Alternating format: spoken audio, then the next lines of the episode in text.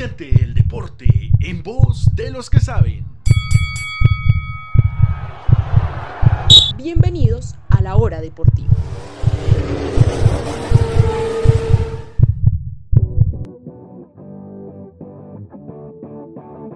Bienvenidos a la hora deportiva. Hora deportiva. Amable audiencia de Latinoamérica. Siendo las 5 de la tarde, hora de Colombia, daremos inicio a lo que va a ser este programa deportivo, el cual, pues bueno, se sitúa aquí en Colombia, pero la idea es que también analicemos todo el deporte que pasa en Latinoamérica y el mundo. Este programa también contará con invitados especiales donde nos comentarán sus experiencias a raíz del deporte. La excelencia también del deportista es lo que busca también el programa. En alianza con la nueva cantera Periodismo Joven y Alternativo, daremos inicio a lo que va a ser esta nueva sección deportiva aquí en Radio Solsticio. Para mí es un orgullo y un placer contar con tan excelentes voces del deporte que hablarán obviamente de fútbol, ciclismo, tenis, básquetbol, Fórmula 1, todos los deportes en general. También la idea es conocer un poco más de los deportes que tal vez por percepción de otros medios de comunicación no les hemos dado como tal el valor que se merece. Entonces empiezo dando un saludo a la mesa. Empiezo por Miguel Cabrales. Miguel, una buena tarde. Hola César, un saludo a ti, a toda Latinoamérica, ¿por qué no? A todo el mundo. Es un placer realmente estar acá junto a ti y esta mesa de trabajo tan importante y tan elocuente y tan inteligente. También me acompaña en los micrófonos Julián Cardoso. Julián, una buena tarde. Hola César, eh, bueno, buenas tardes a toda la mesa de trabajo, a ti. Es un placer estar aquí eh, debatiendo lo que más nos gusta del deporte y pues nada, esperamos hacer un buen trabajo y poder hacer las cosas muy bien y darle como una nueva expectativa y una buena oportunidad y alternativa a todos los nuevos oyentes que nos pueden escuchar eh, aquí en Colombia y en Latinoamérica. También me acompaña Sebastián Felipe González. Felipe, ¿qué tal? Una buena tarde. Buenas tardes, César, para ti. Un cordial saludo para toda la mesa de trabajo, para todos los radioescuchas en esta nueva propuesta en la radio deportiva, César.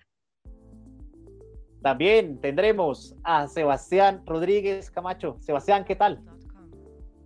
Bueno, un saludo para ti, César, para todos mis compañeros y un abrazo grande para Latinoamérica y para todo el mundo.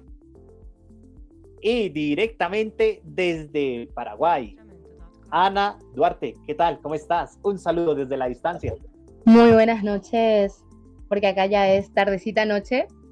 Eh, un saludo para todos mis compañeros a la distancia feliz de iniciar con ustedes este programa, que empezamos con todo, esperemos que la gente se prenda también con nosotros todos los lunes, que sería 19 hora paraguaya. Así que lo presente, audiencia de Paraguay, 19 horas de Paraguay, 4 horas de México y 5 de la tarde, hora de Colombia. Muy bien, eh, dando inicio a esta primera emisión, hablaremos de un tema que pues, bueno, fue principal durante el transcurso de la semana y ha sido el arribo ya por segunda ocasión de Reinaldo Rueda a la selección mayor colombiana de fútbol. Eh, Reinaldo Rueda que que ya ustedes conocerán, he sido un estratega que ha tenido muchos procesos en selecciones Colombia, selecciones sub-17, selecciones sub-20, recordemos aquel tercer puesto en el Mundial de Emiratos Árabes en el 2003, asumió el reto después de que Francisco Maturana no pudiera obtener los resultados esperados para la eliminatoria de Alemania en 2006, estuvo por Honduras, estuvo por Ecuador, eh, también finalmente en Chile, cada selección estuvo presente en Sudáfrica, Brasil, y bueno, ya en vista en Rusia, pero ya ahora vuelve a la tricolor nacional. Entonces, preguntándoles a cada uno de ustedes cómo hace, ¿cómo creen que le irá a Reinaldo Rueda en esta nueva oportunidad que tenga el timonel de Colombia, Miguel? Y bueno, César, eh, la verdad podemos esperar muchas cosas. Podemos esperar tanto la parte positiva como claramente esperamos todos los colombianos, pero también hay que ser consecuentes con lo que estaba haciendo. Eh, hasta el momento, hasta el último partido que jugó con la selección chilena, tenía una victoria, un empate y dos derrotas. Con una selección que en este momento es menor individualmente hablando que la selección Colombia. Sin embargo, puede llegar acá nuestra selección a lograr lo que no logró Queiroz, que es unificar a este grupo hacer lo contrario que prácticamente logró este técnico después de la salida de Peckerman. Entonces, pues César, Es difícil esperarlo porque aparte de todo no tiene amistosos, viene Brasil y pues nada, que Ana nos diga, viene Paraguay, entonces son partidos complicados. Bueno, muy bien. Eh, ya usted me dio el paso a Paraguay. Yo quiero preguntarle directamente también a Ana. Eh, bueno, Paraguay ahorita está muy bien en la tabla de clasificación y bueno, este, ya Colombia en marzo, en la segunda fecha, o bueno, cuarta fecha de eliminatoria exactamente, enfrentará a Paraguay. Eh, ¿Cómo cree que Paraguay pueda enfrentar la táctica de, rueda, teniendo en cuenta que pues ya Reinal conoce de antemano el fútbol colombiano?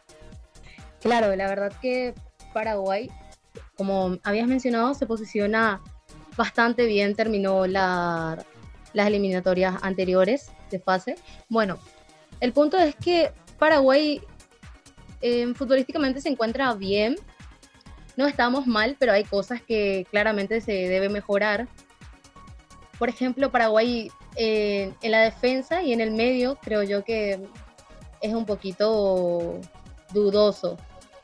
Pero esperemos que el técnico tome conciencia y mejore para la siguiente ronda. Así es. Eh, también yo creo que va a ser un objetivo principal, como él lo aclaró Miguel, unificar el grupo tras los presuntos problemas interinos que pues salieron a la luz, que muchas veces sí eh, esperamos ver otras respuestas de otros jugadores. a pesar de que James públicamente haya expresado vía Twitter que pues obviamente esto nunca pasó, pero pues claramente quedan las dudas. Eh, Julián, ¿cuál va a ser otra tarea que puede tener Reinaldo Rueda? ¿Cuál es otro gran objetivo fuera de clasificarnos a Qatar?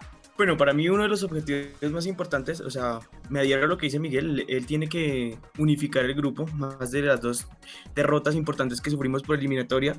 Pero yo pienso que Reinaldo siempre ha sido un hombre eh, que ayuda como tal, como lo hizo con la Nacional y con la selección en el proceso de Alemania 2006, a renovar como tal la plantilla. Yo siento que Carlos Queiroz no le dio oportunidad a, los jugadores de la liga.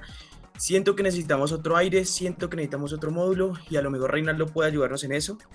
Va a tener una culebra muy difícil porque tiene que lidiar con bastantes egos eh, de algunos jugadores de la selección. Concientizarnos que no somos la misma selección de Peckerman, que no tenemos los mismos jugadores que antes teníamos, que luchaban en equipos top en Europa.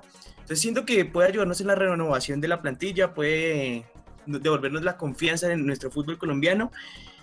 Y pues, ¿por qué no?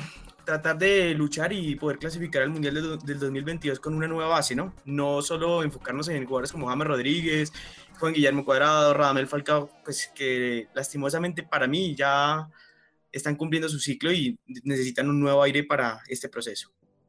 Palabra clave, renovación. Además, teniendo en cuenta que ya esta selección, algunos jugadores superan ya la mayoría, pues bueno, de cierto tope, digamos, de los 30 años. Y pues bueno, esto pone, digamos, dudas con respecto a lo que va a ser el funcionamiento más adelante de Colombia. Eh, bueno, antes de darle la palabra a Miguel y a Ana, eh, quiero hablar con Sebastián, que es un hombre de táctica, que conoce muy bien como tal eh, el funcionamiento de varios equipos del fútbol. teniendo en cuenta los componentes que tiene Colombia, Sebastián, ¿Cuál cree que puede ser la táctica que se pueda ajustar a la filosofía del profe Reinaldo Rueda? Bueno, César, eh, creo que varios técnicos eh, han tenido el mismo problema y es encontrar el puesto a James David Rodríguez. Eh, creo que es el jugador llamado a ser el diferente del equipo, pero que para nadie es un secreto que hoy por hoy no está pasando por su mejor momento. Entonces creo que esa es una, una, una de las claves que puede llegar a tener Reinaldo de cara a lo que se viene. Segundo, Creo que la selección tiene varios delanteros en varios equipos de Europa. Como decía Julián, no están en los más top. Pero creo que la selección debería utilizar un módulo 4-4-2 y, o 4-4-1-1 James detrás del delantero. Creo que esa sería la mejor formación para el seleccionado colombiano. Eh, otra cosa es que creo que los que estamos acá y mucha gente del fútbol, la mejor selección que hemos visto ha sido la del 94 y la del 2014 y ambos tenían un 10 detrás de los delanteros. Entonces creo que es importante eso, César.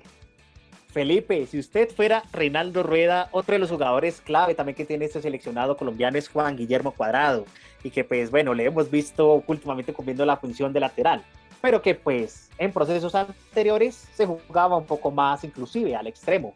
Usted siendo Rueda, ¿cómo lo utilizaría? ¿Lateral? ¿Extremo? ¿Volante?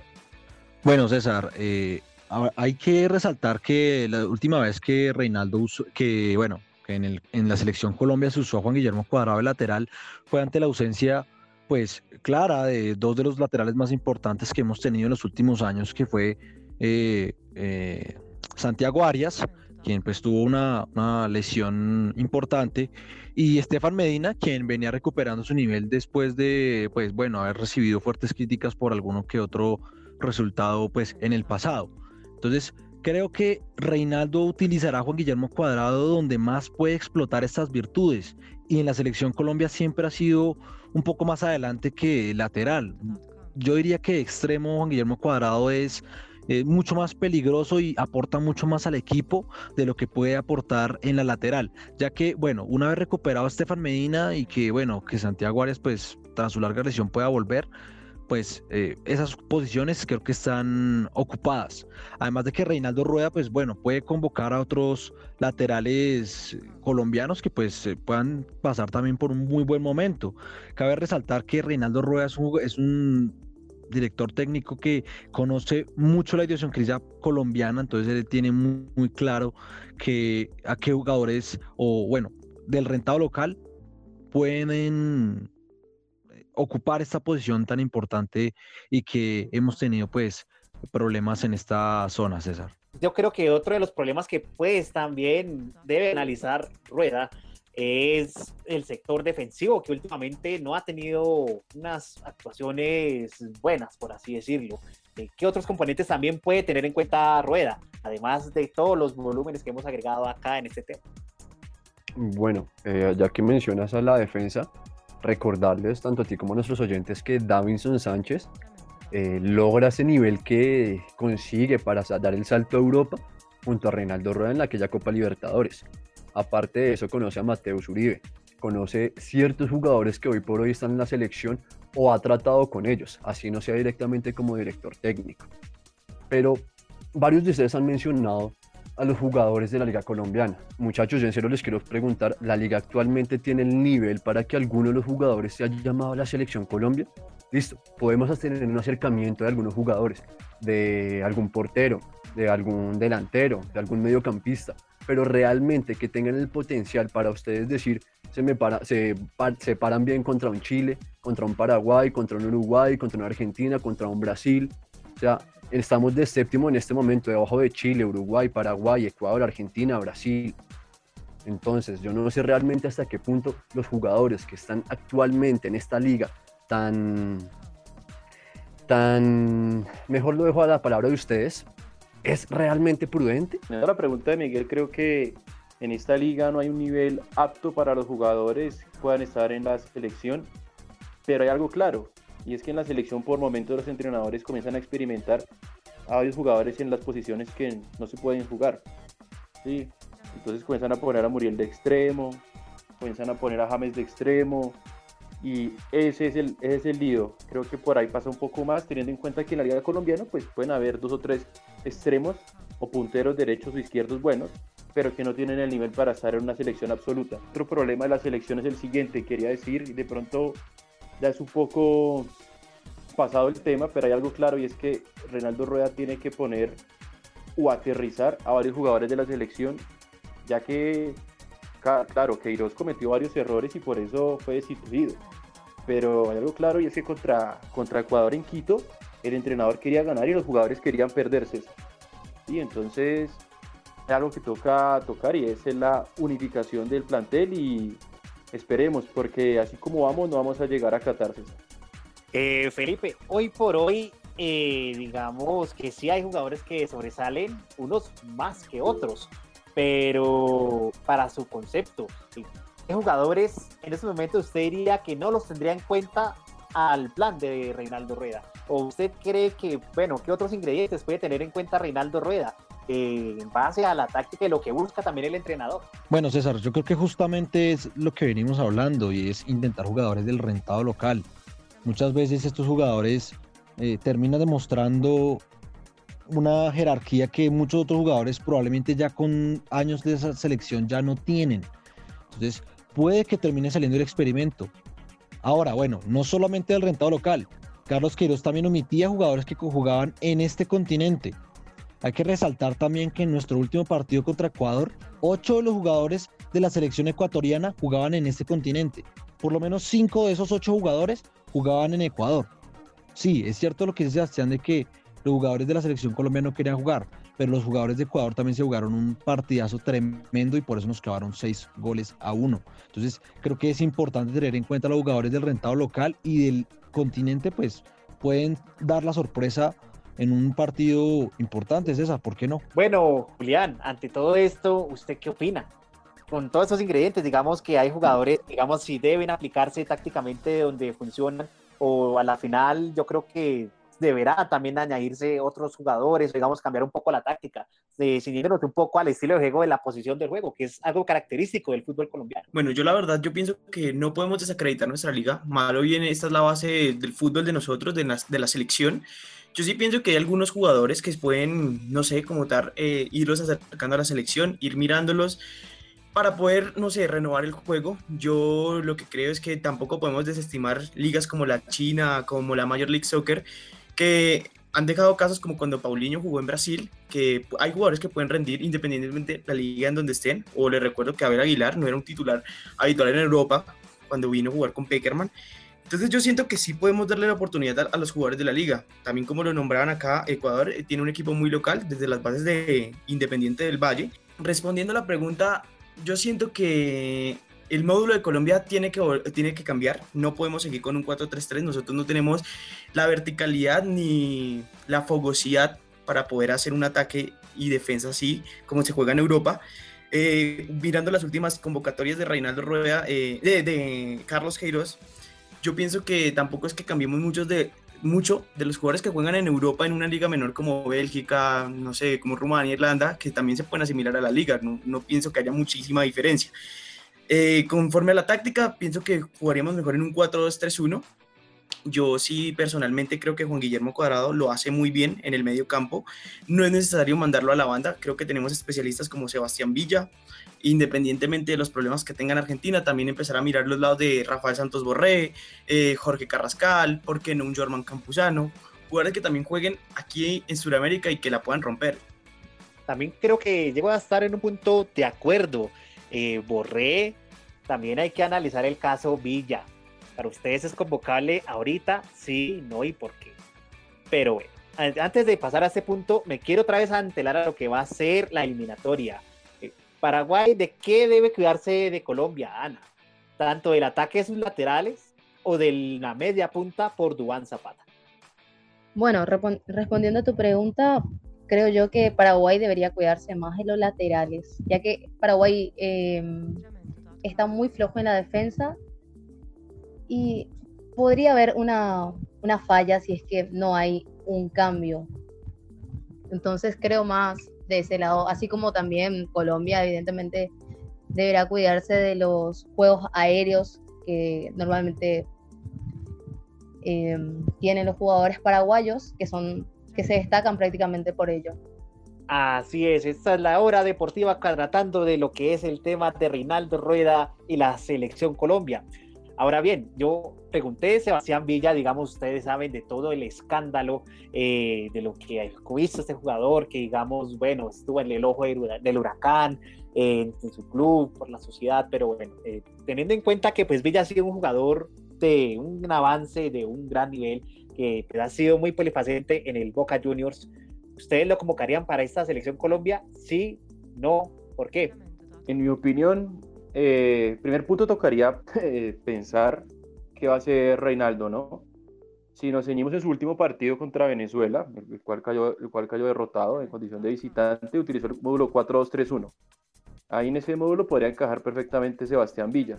Ahora, los problemas personales del jugador, ya tienen que ver es con la justicia. La justicia, cómo tiene que ser tratado. Es verdad que los deportistas o las figuras públicas son un ejemplo para la sociedad, pero también tenemos que darnos cuenta en otros equipos que ha pasado en otras selecciones y ha tenido relevancia, pero igual los jugadores han vuelto. Caso es Latan Ibrahimovic apostando en contra de su propio país. Eh, Cristiano Ronaldo, Cristiano Ronaldo también siendo un escándalo por, por violación.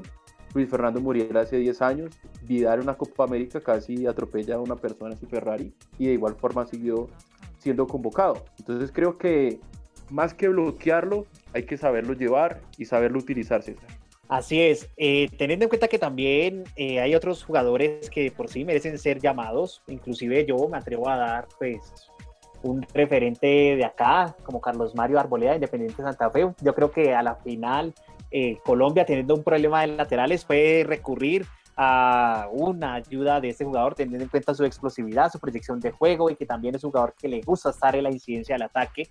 Y pues para mi concepto también otro de los jugadores que puede, digamos, usarse, digamos, en cuanto al concepto de los extremos es Dubán Vergara, porque es un jugador que gambetea, busca el área y de todas formas también es un jugador que aprovecha muy bien la media distancia. ¿O qué otros jugadores también de la liga local ustedes pueden ver aquí en este Selección Colombia? ¿O qué otros jugadores les gustaría ver también dentro del, del seleccionado nacional? Bueno, César, como yo bien decía ahorita, yo sinceramente no llamaría a nadie de la selección Colombia. Eh, quiero irme un poquito para atrás, qué pena con ustedes, y es de que hablaban de probar posiciones. Muchachos, no van a haber amistosos por el COVID-19, no van a haber amistosos por pandemia. ¿Cuándo vamos a probar? Si ya perdimos muchos puntos, ya tenemos muchos goles en contra a eso. Eh, me voy también con lo que daba Sebastián respecto a, la alineación en su último partido en Chile. Y es la misma formación que utilizó en la Copa Libertadores con la que salió campeón. Si se fijan, es un 4-2-3-1. En ese momento estaba era Sebastián Pérez y Arias, y Diego Arias, los cuales cumplen una función que va a ser muy importante para el partido contra Paraguay para que no desarrolle su juego. Si, si tenemos a un Wilmar Barrios, a un Lerma o un Campuzano, ya que hablan de las ligas latinas, eh, sería muy, muy, muy interesante ver a estos dos jugadores ahí en ese, en ese punto del, del campo. Mm, ah, no voy con tal como con los jugadores de la Liga Nacional, eh, César, sin embargo, concuerdo con ustedes y traería por lo menos tres de la, de la Liga Argentina. Carrascal, Borré y a Campuzano. Aunque hay que meterlo al psicólogo, puesto que los últimos partidos en Boca se vio un poco fuera de lugar. Bueno, yo creo que Andrés Felipe Román, el lateral derecho de Millonarios también, para mí es el mejor lateral derecho que tiene Colombia y hemos presentado muchísimos problemas en esa banda. Debido a la lesión de Arias, Juan Guillermo Cuadrado no se pudo como tal acentuar en el puesto, no lo siente en la selección Colombia. Eh, también eh, yo pienso que si vamos a jugar en un 4-2-3-1 es importante que Duan Vergara esté, es un especialista de la banda, juega uno contra uno y más que vamos a hacer un partido contra Paraguay, los paraguayos juegan bien en el juego aéreo, pero no sé qué tan buenos sean en el uno contra uno. Además, históricamente a los paraguayos les cuesta jugar y les cuesta que les toquen el balón. Yo siento que en la mitad de la cancha podemos tener un Juan Guillermo Cuadrado, un jugador como Germán Campuzano que le salida, que le pueda ayudar, o si no, un Wilmar Barrios que se quede atrás y que Juan Guillermo se encargue de la salida y tener mucha fogosidad, mucha, ¿cómo decirlo?, mucha rapidez en las bandas para que le puedan dar opciones a James Rodríguez en el pase. Y no sé, yo sí pensaría que no se pueden improvisar más las posiciones y hay que decidir entre Muriel, Dubán Zapata, Falcao, pero yo no volvería a tirar a Luis Fernando Muriel a una banda porque siento que se pierde mucho. Y si no, y si no ¿por qué no ponerlo en el banco de suplentes y que entre en un segundo tiempo como lo hacen en el Atalanta, no? Podría ser una gran opción y la verdad, así lo hacen el fútbol italiano y así triunfa, porque a Muriel le cuesta muchísimo la banda, no la siente. Sebastián, ¿qué otros componentes usted quiere ver en esta selección Colombia? ¿O usted esperaría ver dentro de este seleccionado? No, primero quería eh, recordarles que hace, desde hace como 4 o 5 años no competimos a nivel internacional, a nivel de clubes. Eso tiene que ver porque los jugadores de la selección o los jugadores del rentado local no, no han estado a la altura de esos certámenes.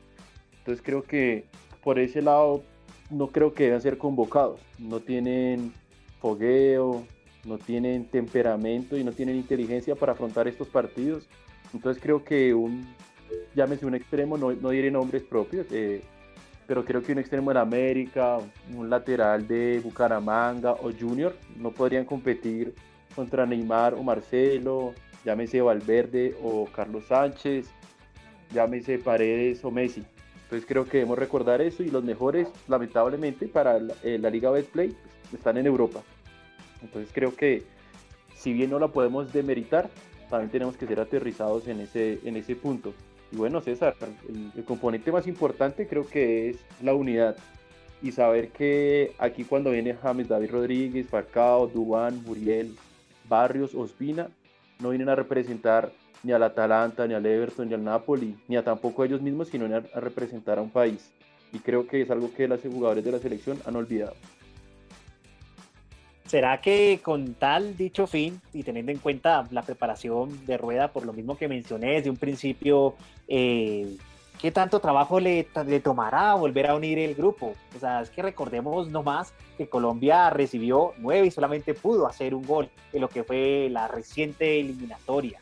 Entonces yo creo que el, el trabajo más tedioso que va a hacer eh, Rueda es eso, llegar a unir el seleccionado nacional. Sí, es que efectivamente, como comentaba Sebastián, o sea, no, no pasamos o no pasaron los jugadores, los equipos, los representantes de la Liga Colombiana de primera ronda en Copa Libertadores. En Copa Libertadores que no son todos los, los jugadores que son llamados a selección. Ahora los vamos a buscar competir, poner a competir contra jugadores mucho más formados, no solamente física y tácticamente, sino mentalmente, César, yo adhiero a tu comentario de la parte más complicada de, de Reinaldo. Y efectivamente es la parte mental. Ya sea para unificar al grupo, tanto como también hacerle creer a nuestros jugadores que son lo suficientemente buenos o que tienen el talento, el nivel y la destreza para poder clasificar al mundial. Lo logró en su momento con Honduras, que aunque no sea una clasificatoria muy difícil, puesto que en, la zona del medio continente, de este hermoso continente, no, no es que sea un fútbol muy vistoso y muy complicado. Sin embargo, la parte mental, como bien dices, va a ser muy, muy difícil de tratar. Eh, Felipe, la misma pregunta que hacía anteriormente. Eh, ¿Será que aquí, digamos, el certamen local no será una gran ayuda para lo que va a hacer Reinaldo Rueda ahora en esta selección Colombia? ¿O digamos que otros componentes puedan añadirse ahí? Bueno, César, creo que de la liga local habrá uno o dos máximo que puedan acoplarse, digamos, a alguna idea que proponga eh, Reinaldo Rueda. Probablemente alguno que otro jugador que ya fue convocado en el proceso de Queiroz, digamos que de pronto Fuentes podría ser, que bueno, que Queiroz al final no lo utilizó. Eh, Dubán Vergara es otro que podría llegar a intentarlo, sin embargo, pues es, cierto lo que también mencionan nuestros mis compañeros y es que eh, para la siguiente no, no va a haber fechas de preparación, no hay amistosos, no van a haber eh, partidos en los que puedan probarse estos jugadores. Entonces creo que eh, llegar directamente a enfrentar a Brasil en la siguiente fecha creo que será pues bastante complicado en la situación actual en la que, en la que nos encontramos, ¿no? Y después Paraguay. Entonces, creo que es importante que Reinaldo Rueda pues empiece a, mirar qué jugadores puedan servir para contrarrestar las virtudes que tenga eh, Brasil para enfrentar la fecha 5 de las eliminatorias. Creo que hay jugadores del continente, como muy bien lo mencionaban, Santos Borré es uno de ellos demasiado interesante que podría pues funcionarnos eh, a la perfección. David Villa que pues a pesar de sus problemas extrafutbolísticos, pues también es un jugador que podría aportar bastante a este seleccionado nacional que pues eh, en este momento está, carece de bastantes cosas. Entonces creo que es importante esos, esos, ese plus que se le puede dar desde nuestro mismo continente y desde pues Argentina con estas manos de jugadorazos que tiene el continente. Jorge Carrascal es otro, otra pieza que podría intentarse eh, en el proceso de Reinaldo Rueda, eh, César.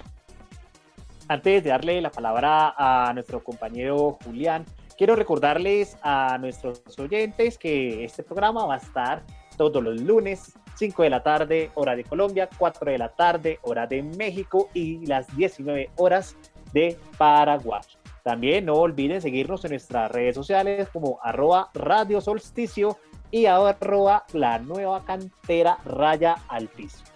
Eh, Ana, eh, ¿será que teniendo en cuenta, digamos, la percepción del fútbol paraguayo y ahora, pues hablando un poco del fútbol colombiano, ¿estaríamos hablando de un estilo de juego similar o tú crees que pueden haber cosas muy distintas?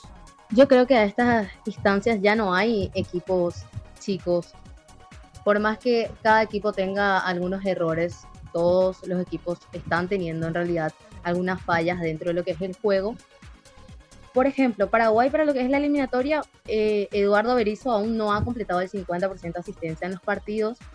Cuenta con cuatro victorias, nueve empates y cinco derrotas. Así que hay mucho por mejorar para todos los equipos. Lo único que hay que destacar, como dije, es que no hay equipos chicos y que tenemos que afrontar con todo a cualquiera, ya sea Chile, Colombia, Uruguay, Brasil, que son los siguientes rivales para Paraguay. No hay que, em, bueno, hay que preocuparse como todo aficionado del fútbol, pero hay que tener en cuenta que uno no, no, no debe achicarse frente a los rivales. Así que como Paraguay tiene sus errores, hay jugadores de calidad que tienen que explotar todavía. Exacto, estamos hablando también de una eliminatoria muy apretada, donde, bueno, clasifican cuatro al cupo directo y cinco a la repesca. Eh, Julián, eh, usted me había pedido antes la palabra, se la concedo.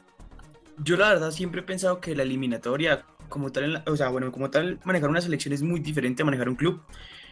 Prácticamente los tiempos no alcanzan para formar una táctica, un estilo de juego y más con los problemas que ustedes dicen que Reinaldo Rueda, pues obviamente va a llegar sin partidos de preparación, sin sesiones de entrenamiento, pero como tal ese problema prácticamente siempre lo van a tener casi todas las selecciones. O sea, ellos más que entrenadores son unos seleccionadores y tienen que acomodar todas las fichas posibles para que les pueda salir un buen partido y así lograr los puntos y llegar a una clasificación del mundial. Yo, lo, yo no digo que hay que llamar a todos los jugadores o la mayoría de la liga, más sin embargo, si nos damos cuenta, en la primera etapa de Reinaldo Rueda, cuando él tomó la eliminatoria hacia Alemania 2006, donde estuvimos a casi un punto para clasificar, eh, a Reinaldo le fue muy bien y prácticamente fue con jugadores de la liga local. Además, es campeón de Copa Libertadores con Atlético Nacional, conoce a los jugadores que jugaron en Nacional. Yo pienso que sí podemos darle cabida a los jugadores de la liga, que podemos confiar en ellos y confiar en Reinaldo Rueda en lo motivacional que puede llegar a ser, y más que él conoce el fútbol colombiano. ¿Hace cuánto no tenemos un entrenador que conoce como tal nuestra liga? ¿sí? Entonces yo pienso que eso sí nos puede ayudar muchísimo para hacer buenos partidos e ir integrando a los nuevos jugadores, a los nuevos talentos que vayan saliendo de nuestra liga, porque malo bien esa es nuestra base. Yo sé que no nos ha ido bien en la Copa Libertadores, pero más allá que no nos vaya bien en torneos con Mebol, también eso tiene que ver mucho con los dirigentes, porque cualquier, cualquier jugador de fútbol que salga de una cantera aquí, sea Millonarios, Nacional, América, Santa Fe, los que buscan los dirigentes es venderlo. Por eso es que los jugadores no se pueden consolidar en la liga y por eso es que a veces los miramos inferiores a lo que se miran en la selección. Pero yo pregunto, ¿vale la pena tener jugadores que juegan en Europa cuando juegan 5, 10, 15 minutos y no lo hacen en su mejor nivel? A un jugador que viene jugando todo el año se le puede cambiar la mentalidad y literal se le puede ayudar para que entienda cómo es una selección, para que tenga fogaje y para que pueda llegar muy bien a una eliminatoria en donde en este momento se necesitan cosas nuevas. Pienso. Claro que debemos tener en cuenta que la gran mayoría de jugadores que obviamente están jugando en Europa han sumado minutos, han jugado regularmente, unos ya se han podido, digamos, consolidar en sus equipos, en el caso de Mina con el Everton, eh, James ahorita que está volviendo a retomar su nivel después de una lesión, tenemos otra vez a Diospina, protagonista en el Napoli, Davison Sánchez que ya cada vez está encontrando otra vez su forma dentro del Tottenham, pero bueno, aquí la pregunta es la siguiente, o sea, si bien ya hemos hablado de Paraguay, ahora yo les quiero preguntar a ustedes, cómo Colombia deberá enfrentar a Brasil. Además, como ustedes también lo han dicho, eh, no se ha tenido una preparación previa para conocer, digamos, qué es lo que quiere el profe, y cuál es la idea táctica. Eso es a lo que apuntas, porque Reinaldo Rueda llega a una silla eléctrica y nada más y nada menos que es Brasil, uno de los líderes que por sí se caracteriza en esta eliminatoria. Además, que el juego de Brasil es un juego muy vistoso para nadie, es un secreto que lo que va a hacer eh, Neymar, Coutinho y los demás va a ser un dolor de cabeza para el seleccionado nacional. Sí, pues bueno, realmente de lo que hay en la selección Colombia, no, no sé qué tanto podríamos cambiar realmente la nómina ante Brasil. Eh, definitivamente me quedo con lo comentado ahorita, me quedaría con un Campuzano Barrios, para intentar defender el ataque tan importante que tiene la selección de Brasil. Aparte, utilizaría mucho lo que es a Luis Díaz por la banda. Luis Díaz yo creo que es uno de los extremos que le gustan a Reinaldo Rueda. Luis Díaz, obviamente guardando las diferencias, es muy parecido a lo que hacía Berrío en aquel Atlético Nacional campeón de Copa Libertadores. Y vemos lo importante que fue para este jugador. Al igual utilizaría cuadrado eh, de extremo, pero realmente hay una posición que sí no encuentro realmente a quién poner, o no encontraría en este momento. ¿Y quién es? La, la, posición de lateral izquierdo. Tenemos un Mojica que no viene jugando en el Atalanta, que ya acaba, inclusive vuelve, va a ser, va de préstamo para otro club. y tenemos a un Fabra que tampoco está jugando bien en Boca Juniors. Entonces, es esa la banda que hoy por hoy me preocupa. Claro, esperemos de que el momento en que ya llegue el partido contra Brasil, nuestros jugadores estén en el mejor momento, que tengamos a un Duván Zapata enchufado, que tengamos a David Ospina como lo está haciendo prácticamente ahorita, tapando lo mejor que puede en un club que no es que tenga la mejor defensa, sin embargo, pues está haciendo bien las cosas. Entonces, esperar y afianzar a, a Davison Sánchez en el Tottenham, que puede aprender muchísimo de Mourinho. Sebastián, ¿cuál será la principal herramienta o la mayor propuesta que tenga Colombia ante Brasil? ¿Todo el juego deberá pasar por James en el medio campo o jugaremos con las laterales, tanto con Cuadrado y si se dará en su momento con Muriel? César, es complicado, ya que Brasil viene en un gran momento, pero recordemos que Colombia contra Brasil siempre ha hecho grandes partidos en, su historial, han jugado 31 veces y solo Colombia lo ha podido derrotar en tres ocasiones, pero bueno, Colombia contra Brasil Argentina tiende a ser un gran papel. Y más contra los Brasil de Tite, creo que Colombia ha jugado grandes partidos. Creo que Reinaldo eh, utilizará su 4-2-3-1. A diferencia de Miguel, no pondría a Barrios y a Campuzano, ya que son jugadores del mismo corte. Pondría a jugar a, a Mateus, a Mateus y a Barrios o Campuzano, que sería una persona que quita mucha pelota y otro que pueda enlazarse con los mediocampistas Debería ser James Rodríguez detrás del delantero. Debería ser César. Pero en mi posición creo que hoy por hoy está mejor Cardona que James. Pero bueno, eso es decisión de Reinaldo y para mí alguno de los dos tiene que jugar. Por las bandas estaría de acuerdo con Luis Díaz Villa y de delantero es un, creo que es un gusto propio. Falcao García de jugar los partidos contra Brasil, Argentina y Uruguay, estando al 100%, ¿no, César? Exactamente, yo creo que es una gran duda, ¿no? O sea, Radamel Falcao siendo uno de los referentes de esta selección Colombia y no olvidemos que, bueno, ha sido el último que le anotó a Brasil en la eliminatoria para Rusia, 1-1 en, en el, Metropolitano de Barranquilla y también ha sido uno que nos salvó los papeles en el Nacional de Chile empatando 2 a 2 con la selección que obviamente dirigía Reinaldo Rueda. Eh, Sebastián y eh, Pipe, ¿Usted jugaría con uno o dos delanteros contra Brasil? Bueno, César, no, yo creo que definitivamente Reinaldo Rueda se va a inclinar por lo que él ha usado y que le ha servido en diferentes procesos. Eh, pues es bien sabido que Reinaldo también se acopla también al tipo de jugador que pueda estar en su mejor momento, ¿sí? Entonces, pero bueno, en esta ocasión supongo que eh, Reinaldo Rueda mantendrá el 4-2-3-1 creo que mantendrá solamente un delantero y creo que, eh, como bien lo mencionaba mi compañero Sebastián, creo que un delantero de muchísima jerarquía como Ramón Falcao García será fundamental a la hora de enfrentar a una selección como Brasil, porque es un jugador que ya tiene la experiencia de estos partidos, sabrá cómo llegarle a sus propios compañeros y motivarlos para que podamos salir de este momento de adversidad que vive la selección Colombia porque pues recordemos que eh, los dos últimos partidos, como bien lo mencionábamos a lo largo del programa, nos han clavado nueve goles y solamente hemos hecho uno. Entonces creo que es importante tener que salir de este bache y pues eh, creo que será un partido demasiado importante el que tengamos contra Brasil en la siguiente fecha, César. Algo cortico, César, quería preguntarles a, a la mesa, ¿cuál fue el mejor partido en la era Queiroz? Ahí está. ¿Cuál ha sido el mejor partido de la era Queiroz? También los queremos leer a ustedes en las redes sociales. Eh, Julián, para usted, dentro del proceso Queiroz, ¿usted qué puede rescatar? Además que replanteo también, le añado esta pregunta de cara también al encuentro con Brasil, es el fondo de Colombia. O sea, podemos tener un jugador fijo como lo es Davison Sánchez, pero el resto, ¿qué? ¿Qué podemos esperar? Bueno, contestando la pregunta de Sebastián, yo pienso que el mejor partido que jugamos en la era Queiroz fue el partido contra Argentina el partido de la Copa América. Eh, siento que ese día, la verdad, les quitamos el balón, eh, les los pudimos meter contra las cuerdas. Siento que ese sí, el 4-3-3 fue eh, como ¿cómo decirlo? Como el mejor planteamiento que se pudo tener, le quitamos la pelota a Argentina, eh, también les hicimos un partido muy interesante con Dubán Zapata, con Roger Martínez también desde las bandas, entonces pues siento que ese fue el mejor partido. Ya hablando del partido de Brasil, yo sí pondría a Wilmar Barrios y a Juan Guillermo Cuadrado en la mitad, pienso que Wilmar es un jugador que te quita balones, es el neto 5 antiguo y Juan Guillermo Cuadrado es una persona eh, es un jugador que te puede ayudar en la salida del equipo, te puede ordenar a Wilmar Barrios, te puede ayudar en la marca, es sacrificado, ayuda en ataque.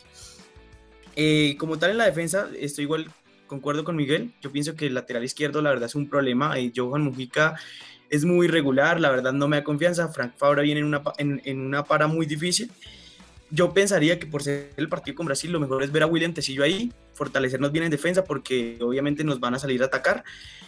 Y eh, yo también pienso que va a ser un 4-2-3-1, pero yo sí jugaría en las bandas con, en la banda derecha con Sebastián Villa, en la banda izquierda con Luis Díaz. Y teniendo en cuenta que voy a jugar por las bandas, sí necesito un delantero más killer. No metería a Radamel Falcao y obviamente jugaría con Dubán Zapata para poder centrarle y que me pueda luchar contra jugadores como Thiago Silva y como Marquinhos que en el juego aéreo van muy bien. Muy bien, ustedes ya escuchan las voces del deporte que nos estarán acompañando en la hora deportiva aquí por Radio Solsticio con Alianza en la nueva cantera. Eh, para ir cerrando este primer segmento del programa, rápido y concreto, sí y no. Eh, ¿Aún está la chance de clasificar al Mundial, Miguel? Sí. Julián. Sí. Felipe. Sí. Sebastián. No se sabe cortico eh, contra Argentina, el titular fue Falcao. Entonces toca tenerlo gran en, en, cuenta. Bueno, y si Colombia va a ir al Mundial, César, chances sí hay. Pero hoy, eh, 23 de enero, digo y afirmo que Colombia no va a ir a Qatar 2022. Denso, denso, denso. También los queremos escuchar a ustedes. Y bueno, por último y no menos importante, Ana, tanto Paraguay y Colombia, ¿se, se podrá clasificar? Claro que sí. Bueno, muy bien, los, leemos en sus opiniones en esta primera emisión de la hora deportiva. Y bueno, para que vean que esto no es solo deporte, también esto es de ambiente, para que también conozcamos los talentos independientes que forman parte también de Radio Solsticio. Nos vamos a una pausa musical y ya regresamos con más del deporte. Adiós, Bogotá, amada. Adiós mi ciudad de miel. No sé pa' dónde me marcho, ni sé cuándo volveré. Pero aunque muy lejos vaya, de ti no me olvidaré. Pensaré todos los días en tus montañas, mi bien, en tu selva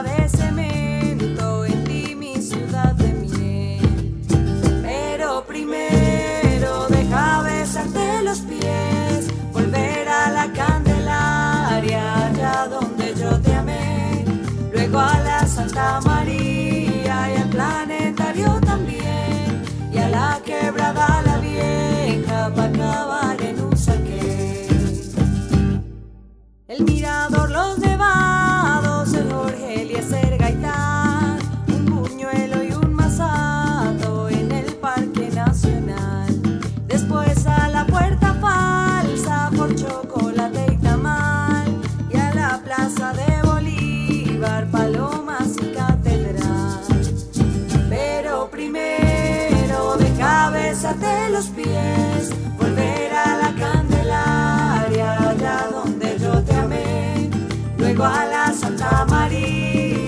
planetario también.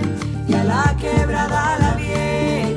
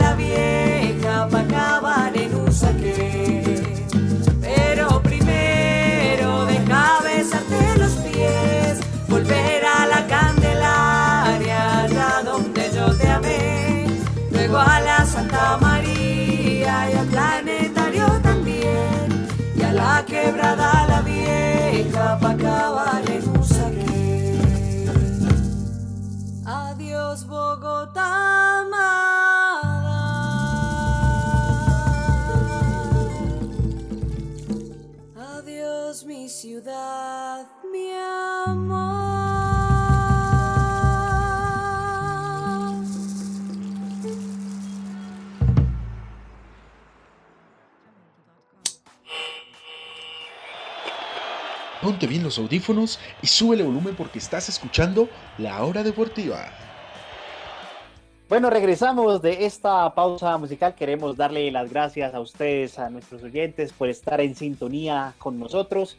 No olviden seguirnos en nuestras redes sociales como arroba Radio Solsticio y arroba la nueva cantera raya al piso para que tengan la mejor actualidad tanto del mundo como también del deporte. Eh, muy bien, ya prosiguiendo con el programa en esta primera emisión de la hora deportiva, también hablaremos de otras disciplinas deportivas. En este caso, tenemos el tenis con el US Open de Australia. Julián, ¿qué ha pasado últimamente con respecto a la competencia tenística?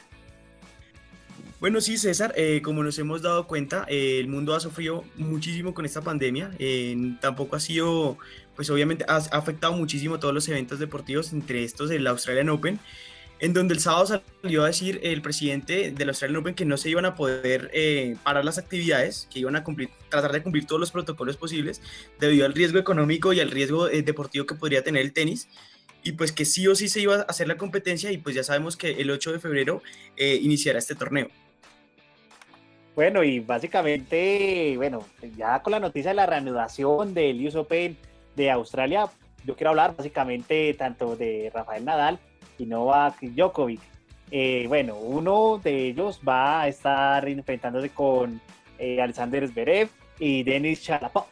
Eh, Sebastián, ¿qué podemos hablar o decir del nivel de estos dos tenistas que pues, ya han hecho una temporada bastante eh, aceptable a pesar del tiempo de pandemia? Sí, es interesante, César, eh, encontrar cómo el Australia Open se ha reinventado debido al contexto actual, pero también ha cometido varios errores, como también lo nombraba Julián. Eh, hay que recordar que el protocolo del Australia Open salió el 15 de diciembre del año pasado. Ellos tomaron varias, eh, varios ítems para poder realizar este gran slam. Recordemos que la temporada comienza con, con el Australia Open, teniendo en cuenta que varios torneos menores han sido cancelados.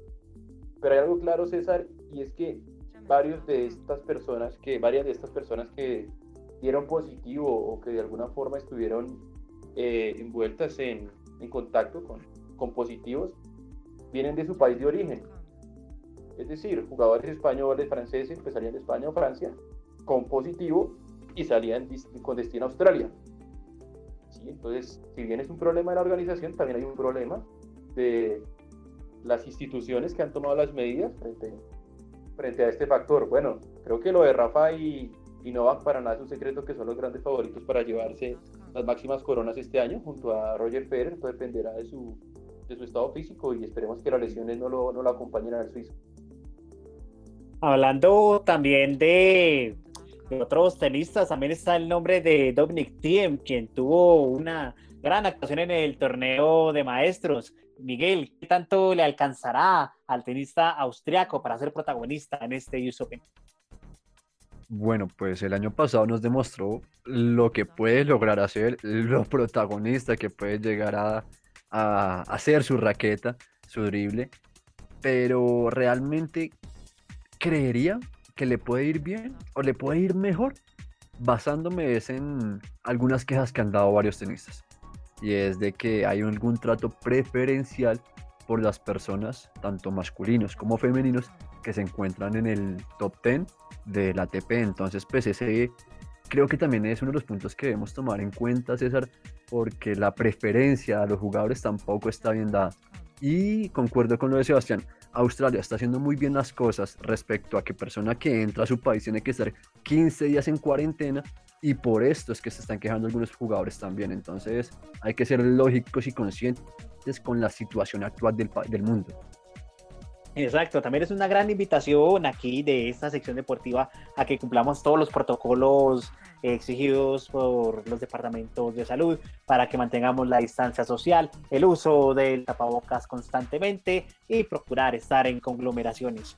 Ahora bien, hablando de actuaciones, aquí también va a tener ese torneo una cuota latinoamericana, va a ser el argentino Diego Sarchman, eh, bueno, ¿qué tanto podrá llegar a tener este tenista en esta competencia del US Open, Felipe?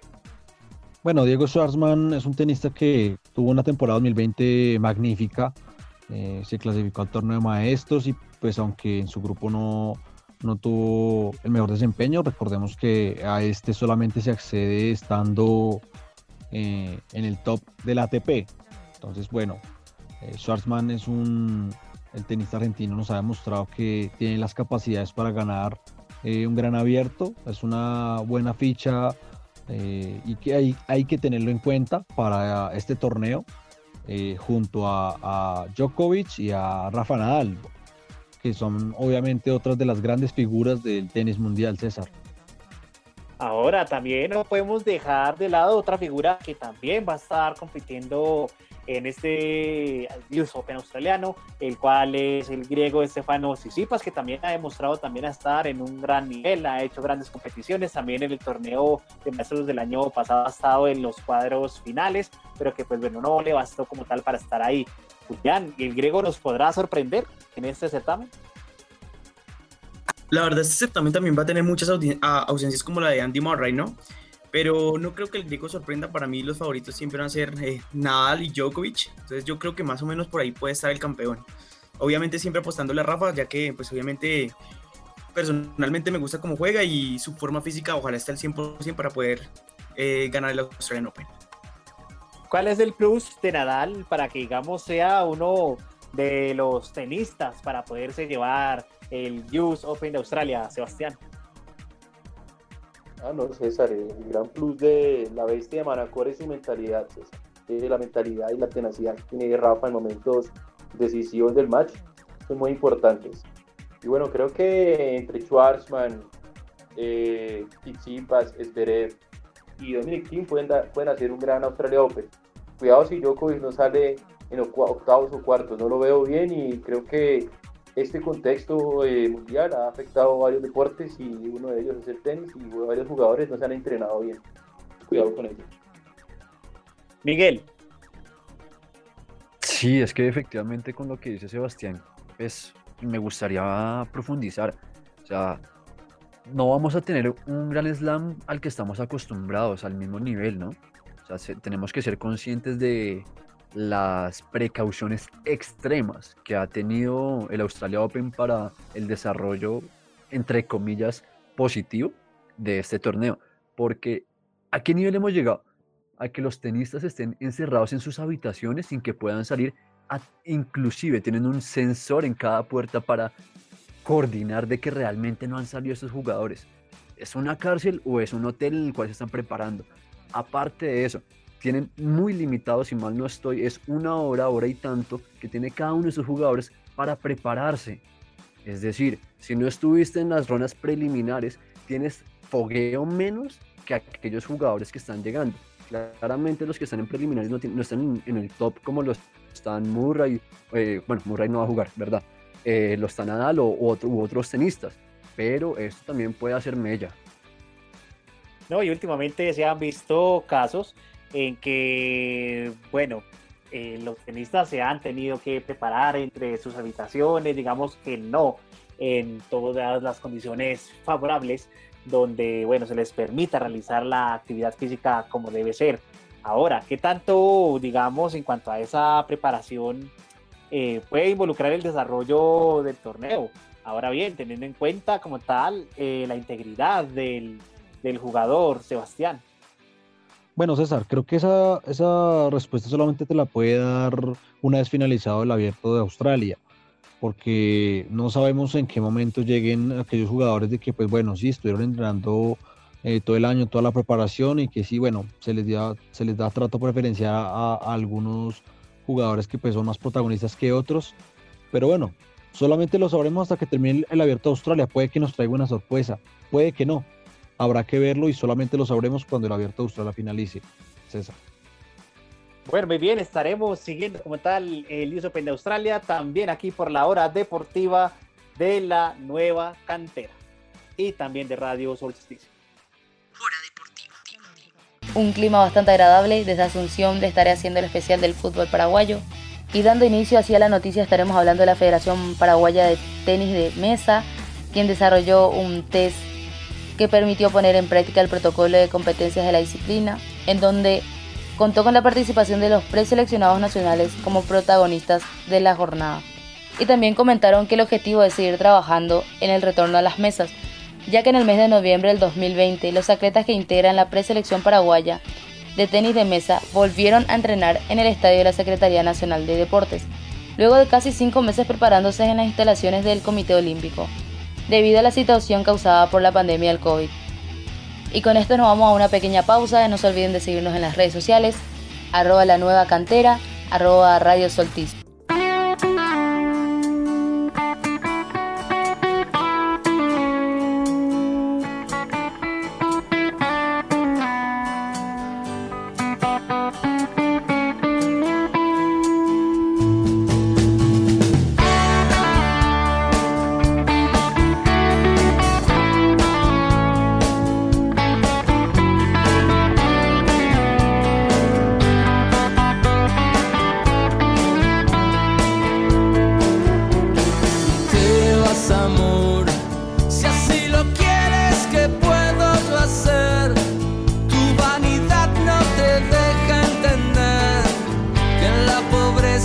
Pobreza se sabe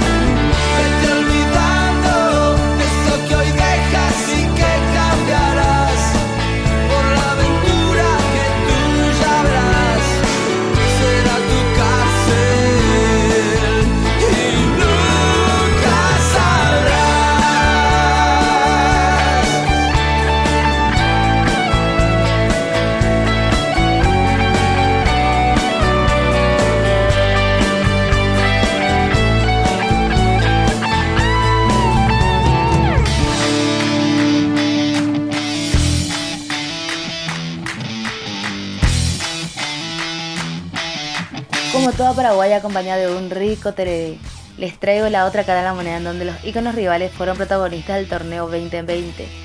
Meses después del paro futbolístico que causó el coronavirus en el primer semestre, en donde Cerro se consagró campeón del Apertura, un torneo que no tuvo equipos a descender. Y no conformes tenemos por el otro lado a Olimpia que se volvió a adueñar del Clausura 2020. Un torneo que lastimosamente sí dejó a dos equipos fuera de la competencia para este año, San Lorenzo y General Día. Actualmente el fútbol paraguayo cuenta con 10 equipos en primera división y 18 en la intermedia. Una tristeza, una pena, pero así es el fútbol y el fútbol trae revancha y pronto nos volveremos a ver. Pero no todo es tristeza. El fútbol paraguayo tiene fecha de inicio y comenzará con el Deportivo Luqueño versus Guaireña en el Feliciano Cáceres el viernes 5 de febrero a las 18.30. Guaraní Nacional en el Rogelio Lorenzo Livieras a las 20.45 de la misma fecha. Y con esto me voy a una pequeña pausa. No se olviden de seguirnos en las redes sociales arroba la nueva cantera, arroba radio solticio. Vuelvo con ustedes para hablar de los equipos que nos van a estar representando internacionalmente en la Copa Libertadores y en la Copa Sudamericana.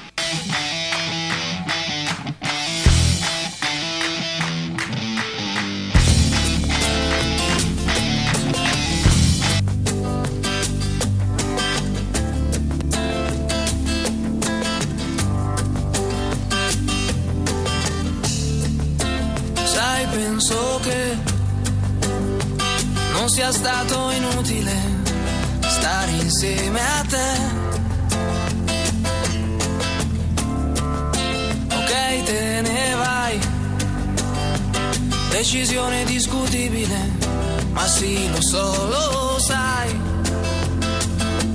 Almeno resta qui per questa sera. Ma no, che non ci provo, stai sicura? Può darsi già mi senta troppo solo, perché conosco quel sorriso di chi ha già deciso. Quel sorriso già una volta mi ha aperto il paradiso. Si dice che per ogni uomo c'è un'altra come te. E al posto mio, quindi tu troverai qualcun altro. Uguale no, non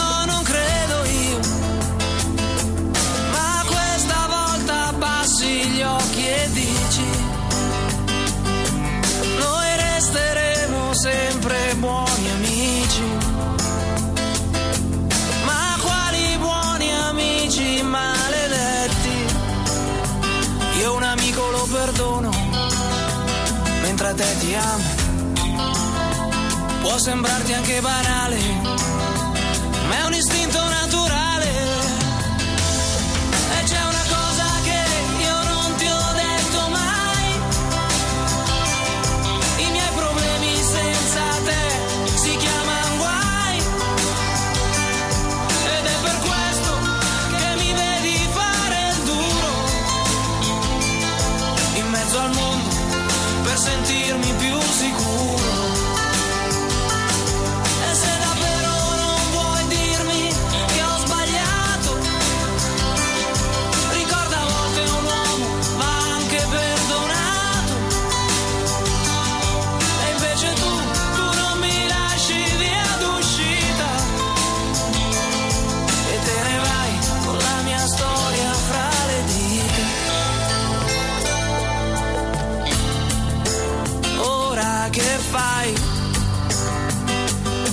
Cerchi una scusa, se vuoi andare vai.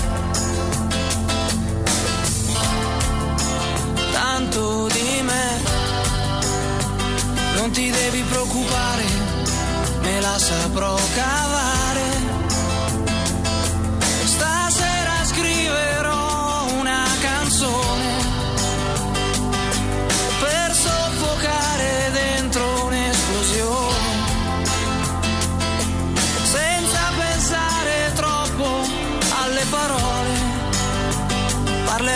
Quel sorriso di chi ha già deciso. Quel sorriso che una volta mi ha aperto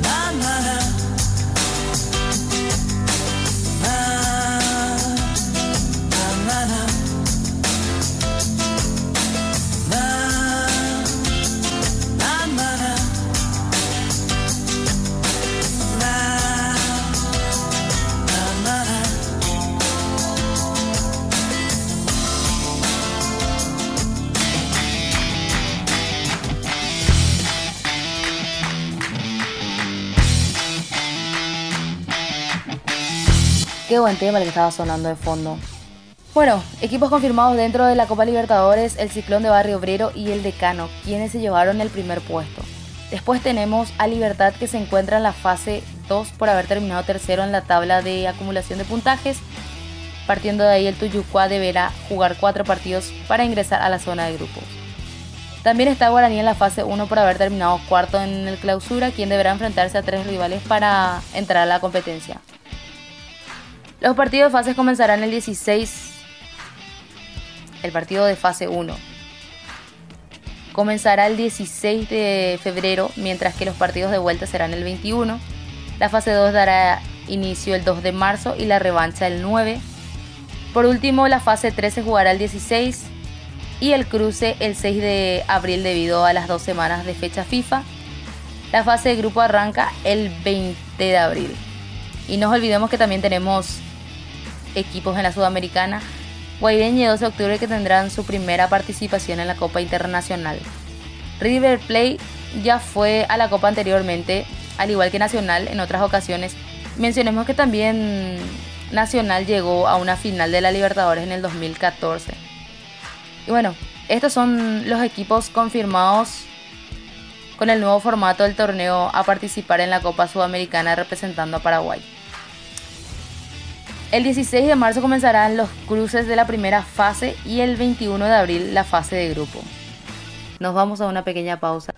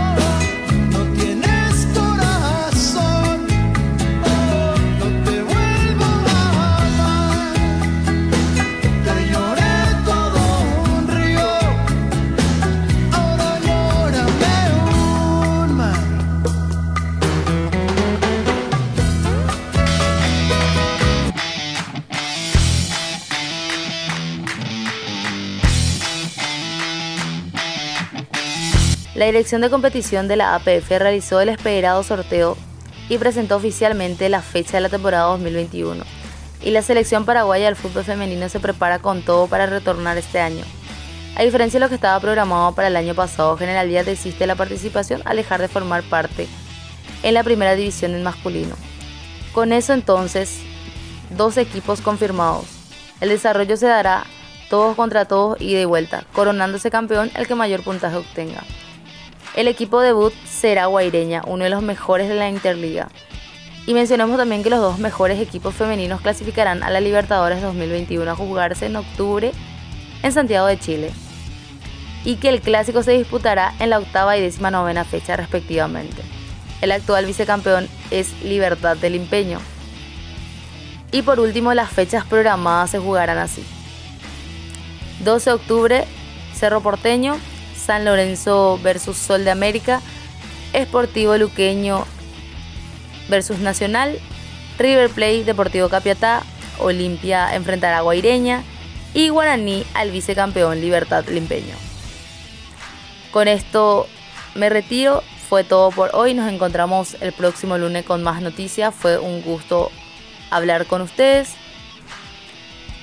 No se olviden que estaremos todos los lunes 19 hora de Paraguay, 17 hora de Colombia, 16 hora de México.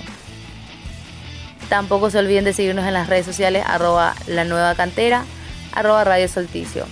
Cualquier duda o si quieren que tengamos a alguien de invitado, algún tema de interés público, pueden escribirnos al DM que estaremos contestando todas sus preguntas.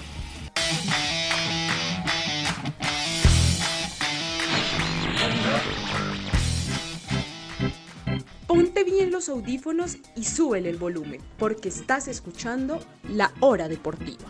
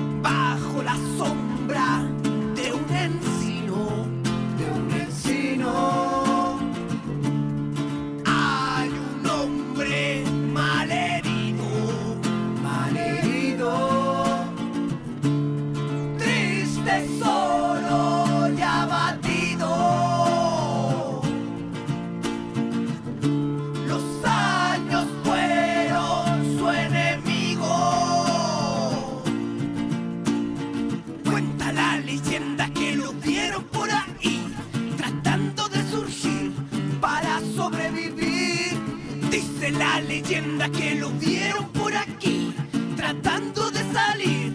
Por algo hay que morir aquí.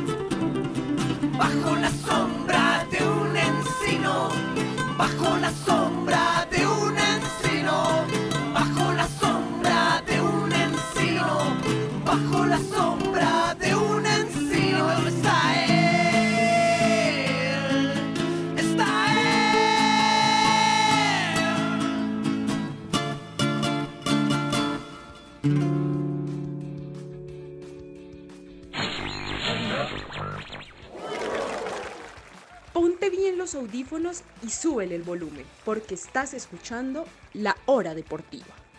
Muy bien, retomamos aquí en la hora deportiva con la nueva cantera. También aquí estamos con Radio Solsticio. No olviden seguirnos en nuestras redes sociales como arroba Radio Solsticio y también arroba la nueva cantera raya al piso.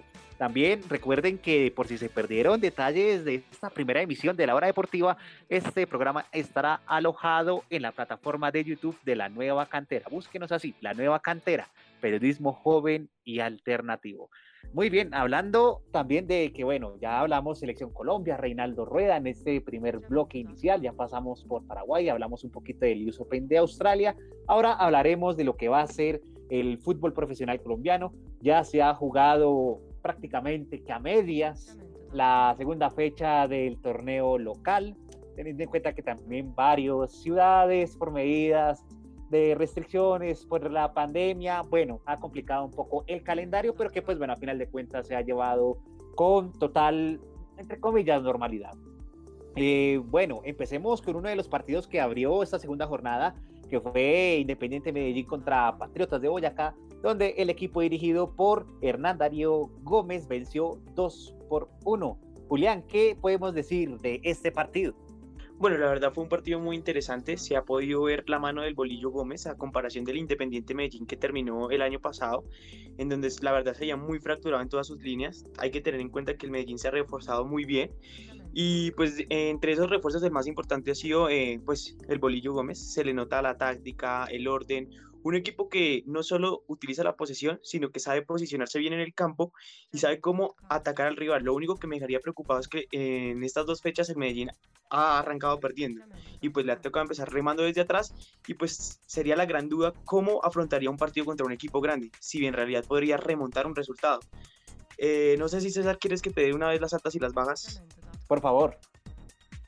Listo, mira, las altas del Independiente Medellín son Hernán Darío El Bolillo Gómez, director técnico, Matías Mier, presidente de la Equidad, Víctor Moreno, Jan Pineda, Juan Guillermo Arboleda, Germán Gutiérrez, James Sánchez, David Loaiza, Robert Harris, Agustín Buletich y Alexis Trolín. Este último jugó en Boca Juniors. Eh, las bajas, eh, Luis Mena, Byron Garcés, Carlos Monjes y Didier Delgado. Esto, mejor dicho, Hernán Darío Gómez y yo creo que la dirigencia del Medellín ha hecho una sacudida, un barrón y mejor dicho, estoy asombrado como tal el cambio estructural de la nómina del Independiente Medellín, Pipe. Completamente de acuerdo, César. Eh, Ya el Medellín empieza a dar esos vistos de la mano de este director técnico que pues tiene una vasta experiencia dirigiendo clubes y además algunas selecciones. El partido contra Patriotas, pues eh, Buletich sale figura, anotando dos de, los, tantos que le dieron la victoria al equipo poderoso. Eh, nota alta también el portero del Medellín, quien, pues bueno, a pesar de que tuvieron la posesión, Patriotas pues supo eh, eh, vulnerar al Independiente Medellín y asimismo pues también una anotación de, de, de Vanegas para por lo menos descontar en este partido tan interesante de lo que ha mostrado el Independiente Medellín, César. Ahora, eh, la importancia de Buletich, que delantero, ha sabido cazar muy bien todas las oportunidades dentro del área, con todos los balones, sea por el piso, sea por el aire. Yo creo que es una ficha primordial la que cuenta Independiente Medellín, que por sí ha sido en la temporada pasada un equipo que le faltaba gol, un equipo que le faltaba inclusive un ritmo de juego y que pues obviamente la campaña pues del año 2020 no fue para nada eh, grata. Eh, Miguel, ¿qué impresiones también le puede dejar este partido? No, pues César, como bien dices, lo de Buletich es una cosa de locos. Dos disparos a puerta, dos goles. Le dio la victoria al Independiente Medellín y aparte de eso me gustaría resaltar lo que está haciendo el Bolillo Gómez con las inferiores del Medellín. Vean, entró Julián Gómez. Julián Gómez, Julián, Gómez tiene 23 años, es un jovencito. Julián Díaz también entró. ¿Qué edad tiene? 19 años. Bueno, entró Leonardo Castro, el delantero que ya todos conocemos del Medellín, histórico prácticamente. Y posteriormente, uno de los últimos cambios fue Jesse Díaz. Entonces, el bolillo no solamente le está apostando al presente del Medellín, sino también al futuro del Medellín. Eso es muy importante que no todos los técnicos acá en Colombia revisan. Eso también nos puede favorecer muchísimo para la selección Colombia. Bueno, eh, Sebastián, teniendo en cuenta toda esta gran, gran nómina que ahora conformó Independiente Medellín para aspirar al campeonato de, de esta temporada, ¿qué tanto le dará para obtener como tal pues, el certamen local? ¿O qué tanto, digamos, va a tener Medellín para enfrentarse a uno de los equipos, pues, bueno, top aquí de Colombia? Bueno, César, eh, creo que lo de Buletich es importante, también la llegada de Matías Mier y claro, como lo comentó Julián, el gran fichaje sería Hernán Darío, el Bolillo Gómez. el problema aquí creo que es como el funcionamiento, César. Eh, es verdad que Medellín consiguió una gran victoria en, en condición de local, pero si revisamos los anteriores partidos también eh, contra Junior de Barranquilla por la Copa del Play, donde, donde ganó con gol de Leonardo Castro, y la primera fecha, donde cayó derrotado, no hizo más de tres tiros al arco, entonces eso creo que es algo que debe trabajar el bolillo. Y segundo, César, pues el Medellín es importante ya que desde hace tiempo estaba buscando un delantero importante, desde que se fue Germán Cano no hayan tenido como ese, ese referente killer que pueda ayudar al Medellín a, a llevarlos a, un gran papel en este torneo, César. Muy bien, así que esta es la gran concepción que tenemos de Independiente Medellín, un equipo que por sí promete en este campeonato aquí en Colombia, que bueno, el equipo paisa se medirá la próxima fecha al Bucaramanga de visitante, domingo 7 y 40 de la noche, mientras que su de similar de Patriotas habrá clásico boyacense, sábado a las 2 de la tarde. Ya para que se programen de lo que va a ser la próxima jornada con estos equipos que les iremos comentando, eh, estaban jugando ya esta segunda fecha hasta el momento y esperando a que se termine de desarrollar eh, los demás compromisos. Ahora bien, pasamos al América de Cali con el Águilas Doradas, donde, bueno, qué partidazo, señores. 1-1, gol de Santiago Moreno por parte de los Diablos Rojos, mientras que por el equipo de Águilas eh, descontó yo Freddy Pérez por la vía del penal. Eh, y me parece que aquí hay que resaltar que, bueno, América, bueno, viene siendo el bicampeón. Esperábamos un gran papel del equipo Escarlata, pero que a la final la táctica del equipo Paisa, mmm, bueno, en la primera parte digamos que sí lo compromete, pues entre comillas, pero ya la segunda parte fue un cambio total dentro del terreno de juego. Yo digo que cabe resaltar también que el América de Cali pues eh, le hizo falta piezas importantes, eh, como Adrián Ramos, eh, Aldair Rodríguez, el peruano se vio hoy muy perdido en el ataque, la verdad no lo vi bien. Personalmente creo que el primer tiempo se vio muy afectado eh, por el terreno de juego, la verdad el balón no podía fluir, además es una vergüenza para el fútbol colombiano y que pase esto en la Di Mayor de que en el minuto 32 se te los mojadores de la cancha. Eh, también yo podría decir que la verdad en el primer tiempo fue un partido muy lento, un dolor de ojos, dos opciones para el Águilas Doradas, dos con John Freddy Pérez eh, y la del gol del América de Cali que fue con Santiago Moreno, pero sin duda alguna le hizo falta a Adrián Ramos para poder tener más presencia ofensiva, al igual que Duan Vergara. Y en la, mitad de, en, la mitad de campo me parece que fue como lo más importante. Definitivamente Rafael Carrascal es un hombre importante, sabe organizar el juego, sabe dónde, cuándo y cómo acomodar un pase y eso es muy importante para la salida y para el ataque del América. Me pareció importante que Rodrigo Urueña, a pesar de que él es lateral, jugó y como improvisaba ahí eh, en la zona media y la verdad se acopló bien a Luis Sánchez, ¿no? Yo sí pienso que el América, a pesar de, de, los fichajes que trajo, sí se queda como cogiendo en un hombre que le pueda aportar más ideas al frente de ataque y que le pueda dar una alternativa distinta a la verticalidad y a la posición que a veces trata de imponer Juan Cruz Real. No sé si quieres que te lea también las altas y las bajas, César. También. Listo. América de Cali se reforzó con Diego Novoa, procedente de la Equidad, Gerson Malagón, Oscar Cabezas, Guillermo Murillo y como tal eh, una de las renovaciones Héctor Quiñones, que pues era duda, eh, ya que también eh, Marvin Vallecilla pues se cayó. Y se fueron Juan Pablo Segovia, Juan Pablo Zuluaga, Eder Chaux, Edwin Velasco, Jefferson Murillo y John Arias. De todas formas, a- me adhiero a lo que dice Julián, digamos que el funcionamiento táctico del América de Cali en cuanto al juego estructural de la mitad de campo hacia la ofensiva me parece que es bueno, pero pienso que pudimos esperar más. Pero pienso también que el mérito también es de Águilas Doradas, que a pesar de que en el primer tiempo eh, no sufrió tanto, pudo, digamos, reorganizarse y por mérito creo que empata el partido. Eh, es justo el punto que recibe tanto América como Águilas. Es un partido que es muy táctico. ¿Sabes qué me doy cuenta, César? Yo creo que en este torneo especialmente las localías no van a ser tan importantes. Entonces podremos ver que un equipo de no, de, que no tenga tanto renombre le puede hacer un gran partido a un América, a un Millonarios, a un Junior. Pienso. César, yo quiero hacerle una pregunta.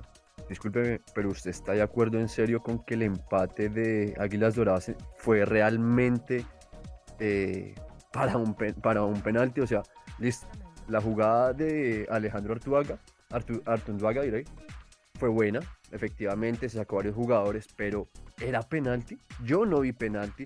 Efectivamente, el defensa del América in- se interpone, pero apenas el jugador ve que se le está escapando la pelota, que se le fue larga, es que se tira.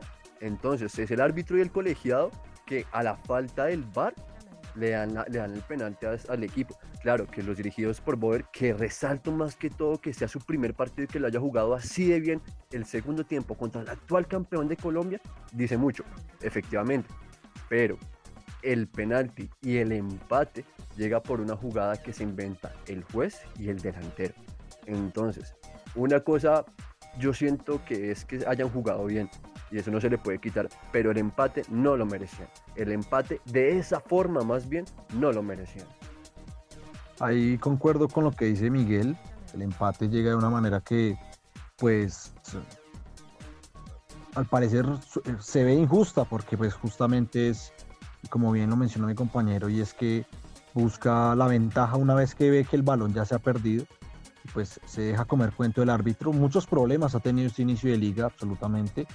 Eh, justamente también, como lo mencionaba Julián, los aspersores prendieron a mitad del parte del primer tiempo.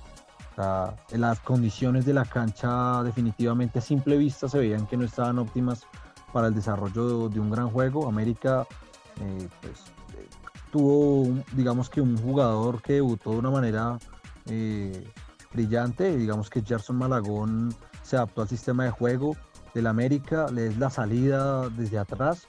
Eh, fue un gran revulsivo teniendo en cuenta pues la suspensión de Marlon Torres. Bueno, por, las, por lo que se comentó durante la final, Dubán Vergara y Jesús Cabrera son fichas también claves del América de Cali que pueden dar un juego mucho más vistoso en la mitad de la cancha, eso sumándole a Carrascal, también digamos falta Paz y Adrián Ramos, que todos vienen siendo fichas clave y que obviamente le van a sumar mucho más a este América. Un gran primer tiempo del América sin profundidad, exactamente como bien lo mencionaba Julián. Eh, Aldair se vio perdido y bueno, en el medio tiempo Uber Poder, con toda su sabiduría, sabe eh, en qué está fallando su equipo y en qué puede terminar afectando al conjunto americano. Muy bien y lo, lo logra neutralizar y se lleva un buen punto de Palmira, compañeros. Bueno, muchachos, eh, yo quería hacer una pregunta y es, este es el, el equipo alterno de América, teniendo en cuenta que tuvo varias bajas, ¿no? Jesús Cabrera, Dubán Vergara y, y Marlon. Eh, quiero comentarles, esto le alcanza a América teniendo en cuenta que no tiene como un plan B. El primer tiempo, como dice Julián, fue realmente desastroso de parte de los dos equipos. Creo que ninguno de los dos hacía más de cuatro pases seguidos. Pero creo que en América de alguna forma le hace falta alternativas. No veo juego fluido y no pueden depender siempre de sus extremos. Sí, eso es cierto, Sebastián, pero ¿no siente usted que batalla el lateral, joven, cuando ingresó le dio como otro aire al América con esas incursiones del extremo hacia adentro eh, y los buenos pases? Hubo una ocasión finalizando el segundo tiempo para el América que, que batalla se la puso, si mal no estoy, a Santiago Moreno, precisamente el autor del primer gol del América. Mm, no sé si de pronto crea usted que este jugador pueda a nivel internacional dar un poco más de peso. O sea, obviamente les falta mucho en América, pero es que también es la segunda fecha. Tengamos en cuenta que es un torneo corto, Miguel, y que desafortunadamente por la Copa América y por cómo se está dando el contexto del torneo, ir en la segunda fecha y no hacer un buen partido, perder puntos y más con el déficit de las localías puede ser un, un agravante para que el América de Cali se pueda quedar por fuera de los ocho. Además de esto, que tiene Copa Libertadores, ¿no? Y me parece que si no tienes un fútbol fluido y no tienes un equipo conformado para confrontar la Copa Libertadores, pues difícilmente podremos superar, pues como, como el América del año pasado, los, eh, los, los grupos. Pero bueno, América tampoco es que no haya mostrado vistos de buen fútbol. América tuvo muy buen fútbol. Lo que pasa es que sí, estoy de acuerdo en el sentido de que América eh, lo hacía todo bien hasta los primeros tres cuartos de cancha. Ya para, para darle la profundidad buscando el gol es donde le hace falta a este América de hoy, que le hacen falta por lo menos unas cinco piezas del equipo titular. Por ejemplo, Puede ser un socio para Carrascal, exactamente, que podría ser Jesús Cabrera. Exactamente. Y que además también falta eh, Lu- Luis Paz y Adrián Ramos. Adrián Ramos podría ser alguien que conecte un poco más el juego entre el medio campo y, y- y hacia arriba. Entonces, Dubán Vergara también. Sí, no se sabe si todavía está, por ahora ha sonado Steven Mendoza. Esperar si se da. Si se da, pues bueno, América eh, tiene Lo- fichas. Lo que lo pasa es que sí estuvieron sancionados. Mendoza- Lo que yo tengo entendido de Steven Mendoza es que llegaría para junio porque todavía tiene contrato con el Amiens. Pero ¿No? si llega en junio, eh, posiblemente llegase gratis, porque ya está en tiempo para poder eh, llegar a una, a una negociación. Es por eso que el club en el cual está ahorita eh, busca venderlo ya. Y es por eso también que la América tiene que eh, apresurarse para contratarlo, porque no es el único equipo Sí. que está buscándolo. Pero muchachos, ustedes me están dando la razón con algo que hablábamos hace, unas- hace un tiempo, hace unos minutos, y es los equipos chicos acá en Colombia se le paran a los equipos grandes. Itagüí, Águilas Doradas, qué pena con ustedes. Águilas Doradas le hizo un partido importante al campeón de América, al campeón de Colombia. Le subió las líneas y le dañó el juego. Pero eso tiene que ver también con el juego tan irregular de los equipos colombianos, Miguel. Eh, creo que pocos El- equipos, pocos equipos mantienen una regularidad y creo que la falta también de hinchada, eso también puede llegar a afectar claramente.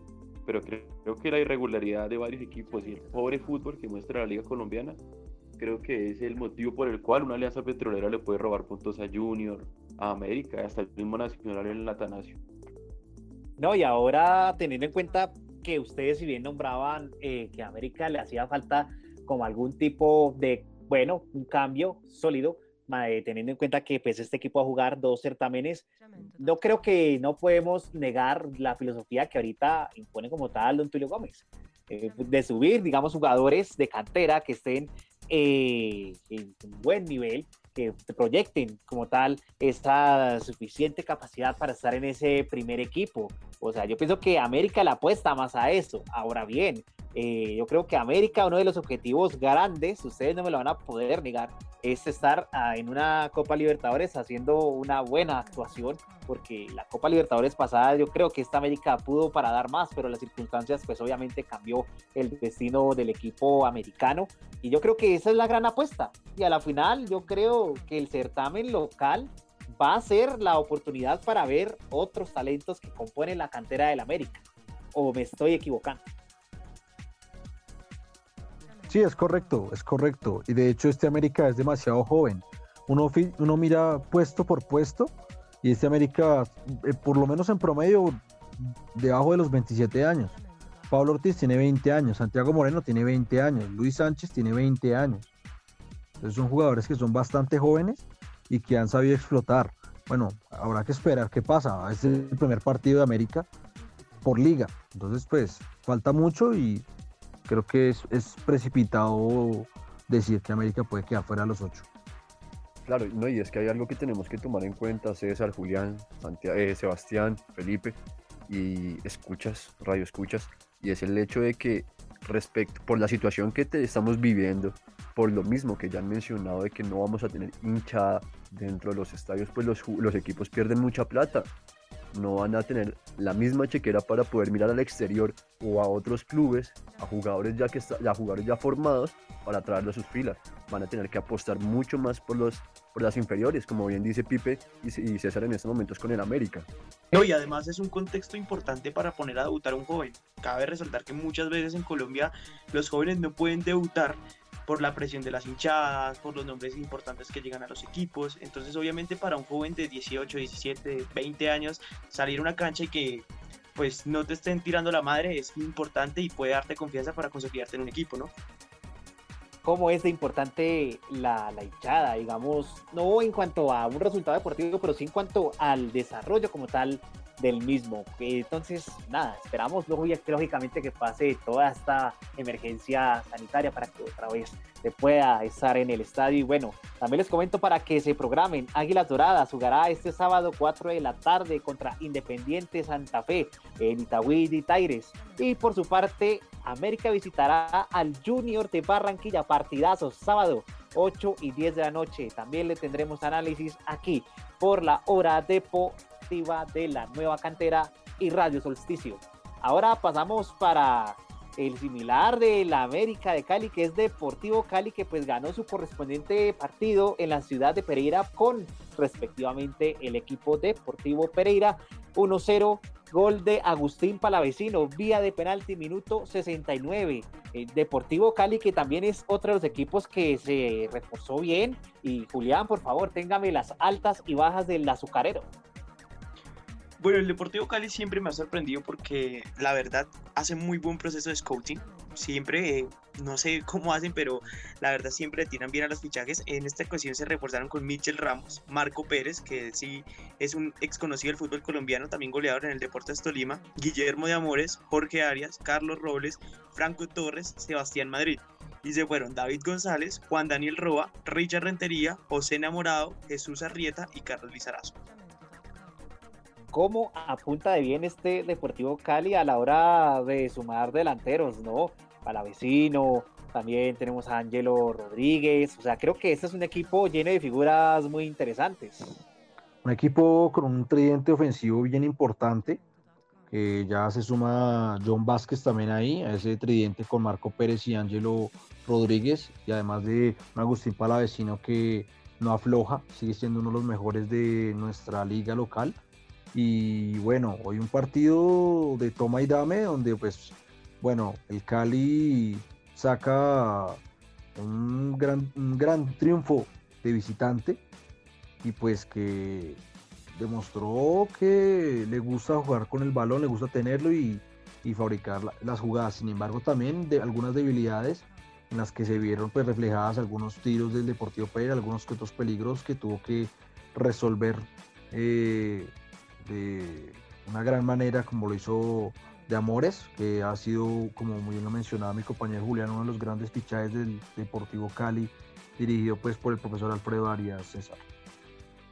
Qué importante para vecino, también mencionar también que estuvo en acción el mismo Marco Pérez, que ya es un jugador que ha estado durante la larga trayectoria en el fútbol colombiano y, Angulo, fundamentalmente, este lateral derecho, con opción a gol, pegada de tiro libre, jugador también muy fundamental dentro de la escuadra verde de Cali.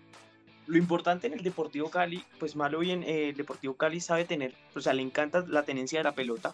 Es un equipo que malo bien lo ha trabajado, más allá que su técnico es uruguayo. Pero sinceramente a mí el Deportivo Cali me gusta cómo juega. La única falencia que sí le veo es en la parte defensiva. Como tal, Menose y Arias no me convencen. Y siento que en la parte del medio campo, hacia decir los volantes 6, no hacen bien los retrocesos y falta un hombre con experiencia como tal vez Andrés Pérez, cuando estaba en el Deportivo Cali sí se la podía dar, una voz de mando. El, Deportivo Cali siempre se caracteriza por tener equipos muy jóvenes y a la larga eh, hace bien los torneos, pero cuando es el momento de las finales siempre se desinfla. Sebastián, esta vez el Deportivo Cali sí estará peleando por lo menos un cupo para entre los ocho o se resignará en una liguilla en caso tal de que vuelvan a esta modalidad. Bueno, César, es un tema importante lo que toca Julián y es que los partidos importantes el Cali de alguna forma los pincha. Creo que la experiencia de algunos jugadores por momentos les falta y creo que, creo que si bien el Cali juega muy bien a la pelota, en momentos importantes se desinfla. Toca ver la continuidad de jugadores como Vázquez, el mismo, el Ángelo Rodríguez y cómo puede llegar a entrar el mismo Marco Pérez. Ahora, hablando también del Deportivo Pereira, un equipo también de tradición que luchó tanto por ascender y pues no sé, pero es algo raro que les pasa a estos equipos recién ascendidos mantenerse en la A. O sea, ya son muy pocos equipos que logran consolidarse en la máxima división del fútbol colombiano, Miguel. Sí, así es. El Pereira que es un equipo histórico, que ha tenido muchos momentos en el fútbol colombiano, pero que le ha pasado lo mismo que al Chico o otros equipos también, como bien mencionas, que no les es fácil mantenerse en la A, pero también tenemos que ser conscientes de que no es fácil mantenerse en la A debido al tipo de liga que tenemos, ¿no? O sea, es una liga que favorece a los equipos que ya llevan un mayor tiempo, un tiempo importante en la primera categoría, y, y pues eso le complica claramente a los equipos chicos que no tienen la misma cal- eh, chequera para poder armarse de la misma forma. Sin embargo, ya hablando un poco más del partido, César, me gustaría comentarle o entrar en el debate con los muchachos es, todos hablamos y hablaron de Palavecino. Efectivamente, es un señor jugador, eh, mueve los hilos del Cali, pero en varios momentos se vio solo, en varios momentos se vio con un Medina encima, se vio con un Arizala encima, se vio con un Castro encima. Entonces hubo momentos en que no tenía con quién hacer un buen primer pase, si no es que ya tenía un jugador encima del que no le dejara dar eh, esos momentos, lo cual también es importante a la hora de analizar el marcador eh, de una pequeña una diferencia tan pequeña. Aunque el árbitro también tuvo cosas que ver, hubo decisiones que no- con las que no estoy de acuerdo. Entonces, no sé, César, yo creo que le estamos quitando también mérito al Pereira. Bueno, pero es cierto, pero hay que tener en cuenta que Palavecino y el Cali siempre han dejado muy solo la mitad del campo. Él es el enlace, pero a veces queda muy, muy ancha la cancha y por eso, por eso en unos momentos Palavecino queda expuesto. Y sí, es cierto que el Pereira no jugó como debería jugar un equipo de este que tenga ese tipo de presupuesto o recién ascendido, pero creo que el Cali le faltó un poquito más y el Pereira por momento le faltó un poquito más arriesgarse. Muy bien, entonces este ha sido como tal otro de los análisis también de lo que ha sido correspondientemente eh, la fecha 2. Vamos en la fecha 2 para aquellos que sintonizan hasta ahora eh, nuestra señal aquí vía streaming de Radio Solsticio y también para que se programe. Deportivo Cali jugará contra Envigado, partido siguiente que iremos a analizar el sá- eh, perdón, viernes 8 en punto de la noche, mientras que Pereira visitará al Verde de la Montaña sábado 6 y 5 de la tarde. No olviden seguirnos también en nuestras redes sociales como arroba Radio y arroba la nueva cantera periodismo joven y alternativo. Ahora bien, pasamos a otro de los encuentros de los cuales pues se ha jugado este fin de semana y ha sido obviamente Envigado con Pasto, eh, también en la capital también de Antioquia, donde el equipo pastuso pues ganó por la mínima 1-0 con gol de Alex Fernando Hurtado Cortés. Al minuto 22, el equipo volcánico que otra vez promete en una gran campaña, pero esperemos que no sea otra vez de las campañas del Pasto, que siempre está de primeras, de segundas, terceras, y que ya en momentos de clasificación ya está por dentro de los ocho, por fuera de los ocho, jugándose a la suerte. Eh, Julián, ¿tenemos algunas bajas o altas del Deportivo Pasto? Sí, claro, sí, señor. Pues como es característica del Deportivo Pasto, le encanta sacar más de 10 jugadores y también traer más de 10 jugadores. Las altas son Hernán Pertus, José David Contreras, Estefano Arango, Osvaldo Enríquez, Almir Soto, Alex Hurtado, Jormar Hurtado, Tomás Maya, Sebastián Herrera, Miguel Camargo, David Gómez, Cristian Díaz, Dubán Palacios, Luis Pérez y Gilson Ro- Rosales. Las bajas son Juan Guillermo Arbolea, Danilo Arbolea, Myron Quiñones, Marvin Valecilla, Johan Pajoy, Luis Delegado, Gerson Malagón, Eddie Cibarwen y Faber Mercado. Yo personalmente creo que el Deportivo Pasto siempre hace lo mismo cada campaña y por eso es que no puede consolidar equipos bases. Ojalá en este torneo, pues eh, se- como ya hemos conocido, la mano de Diego Corredor es un gran técnico, es un, equi- es un equipo muy táctico. eh, la verdad le ganó casi todo el partido a- al Deportivo Pasto, al, al Envigado a punta de contragolpes. Y ojalá el, el Deportivo Pasto pueda hacer una buena campaña porque también este año tiene copas internacionales, ¿no? Sí, Pero bueno, no podemos, no podemos decir que jugar a contragolpe no es efectivo acá en Colombia. Eh, Equidad llegó varias veces a la final jugando con todos sus jugadores atrás. No, no, no es porque no sea efectivo. Digamos que casi todo el partido estuvo atrás y fue muy eficiente, a, a diferencia del Envigado, que jugó él igual que con Millonarios, pues teniendo la pelota, poseyéndola, pero la verdad no concretando después de la mitad de cancha para arriba, definitivamente el Envigado es insuficiente. El único jugador que en realidad tiene categoría es Jason Guzmán. y el delantero. A, la final también se vio un partido muy tranquilo, ¿no? Pasó como gran incidencia. El Pasto, el Pasto es un gran equipo, César. Creo que Corredor y sus muchachos hacen un gran trabajo. Es un equipo vertical de transiciones rápidas, como decían Julián y, y Miguel. No me inclino más que sea el contragolpe, pero les gusta brindar la posición de la pelota y generar transiciones rápidas. Me uno ahí a lo que dice Sebastián, un equipo bien aplicado a la hora de las transiciones pues, rápidas, que termina pues bueno siendo efectivas.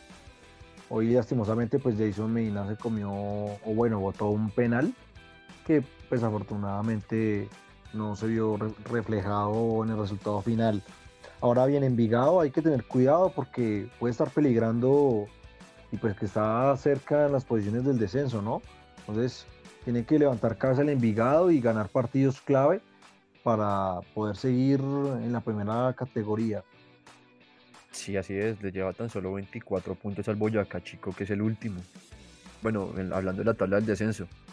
Entonces eso, eso puede ser peligroso para los, los en- de Envigado. Así es, la cantera de héroes que, bueno, se ha caracterizado también por hacer, digamos, las transferencias de jugadores de proyección profesional y que, pues bueno, es un equipo que también está hace mucho tiempo acá en Colombia. También peligra su posición en primera división. Y reitero que el Envigado se enfrentará en condición de visitante contra el Cali a las 8 de la noche, mientras que Deportivo Pasto, pues bueno, está la correspondiente espera de la Dimayor. Que ahora bien, paso a un punto principal. Falta aún partidos por disputarse. Miguel, ¿qué partidos hacen falta por concretar en esta fecha 2? Que ha No, sido muy. Es que ni siquiera de la fecha 2, César, desde la fecha 1. Es más, no tenemos los 20 equipos, César. Esta liga está armada de una forma muy rara realmente. Esta liga no cumple con lo que inclusive dijo Jaramillo en su momento. ¿Por qué? Patriotas América no se ha jugado. Chico Millonarios, aplazado también. Santa Fe Tolima, aplazado y con opción de que se juegue en las instalaciones del Club Independiente Santa Fe, es decir, a las afueras de Bogotá, en una cancha donde se entrena normalmente. Once Caldas Junior se iba a jugar a las 8, se sal- inclusive en la programación salió a las 8, sin tomarse en cuenta que a las 8 inicia el toque de queda en la ciudad de Manizales. Por ende, el partido tuvo que ser reacomodado.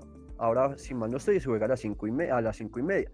Otro partido hermoso, Equidad Nacional, partido que ya inclusive vimos en la final del fútbol colombiano. ¿Dónde se va a jugar? En Zipaquirá. ¿Qué pasa? A esto se le suma otra, otro tema muy importante, César, compañeros y escuchas. América jugó en una cancha en la cual fácilmente se podía lesionar un jugador. Imaginémonos que hubiera estado entrando Adrián Ramos y que luego sale lesionado antes de un partido de Libertadores. Todo esto porque en la Liga Colombiana no tenemos la forma, la actuación, la decencia con el fútbol, futbolista profesional de entregarle una liga responsable. Sí, Pero yo la verdad me adhiero a lo que dice Miguel. Yo la verdad eh, me encantaría que eh, ojalá este programa lo pudieran escuchar los dirigentes, algún dirigente de la DIMAYOR, pero hay que hacer un llamado de conciencia.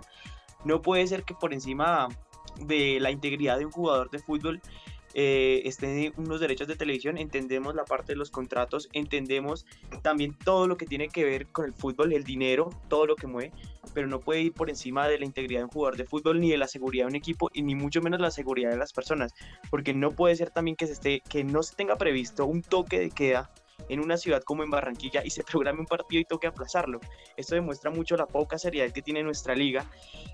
Y también es hacer un llamado a que los dirigentes de la DIMAYOR quieren que tengamos una liga fuerte, una liga para mostrar, una liga que la compren para derechos internacionales televisivos. Pero la verdad es que nuestra liga, ¿será que sí vale todo lo que eh, como ellos la venden?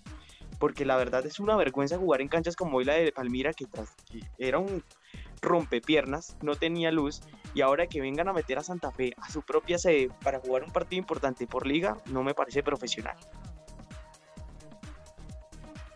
Es que eso es lo, preocupante, o sea, yo creo que debe haber una falta organizativa dentro de la dirigencia de Di Mayor y también pienso que hay, hay digamos, de mi concepto, pienso yo, una falla también de autoridades. O sea, porque a la final también ellos son los que terminan de dar el aval, pero pienso que a la final no hay como una coherencia. O sea, me parece que a la final estamos llevando un campeonato a medias y casi que mejor dicho vergonzoso. O sea, es que nomás el partido que mencionaban ustedes entre América y Águilas Doradas es una vergüenza. Y ahora donde van a jugar Once Caldas y Atlético Nacional, peor.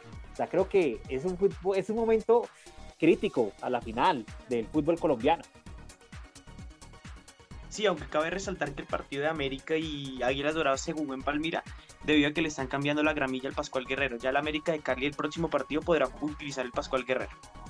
Sí, efectivamente se jugó en el estadio Francisco Rivera, pero eso no implica que no se va a jugar en un estadio o en una cancha que tenga la- lo mínimo para que el balón ruede en vez de que rebote.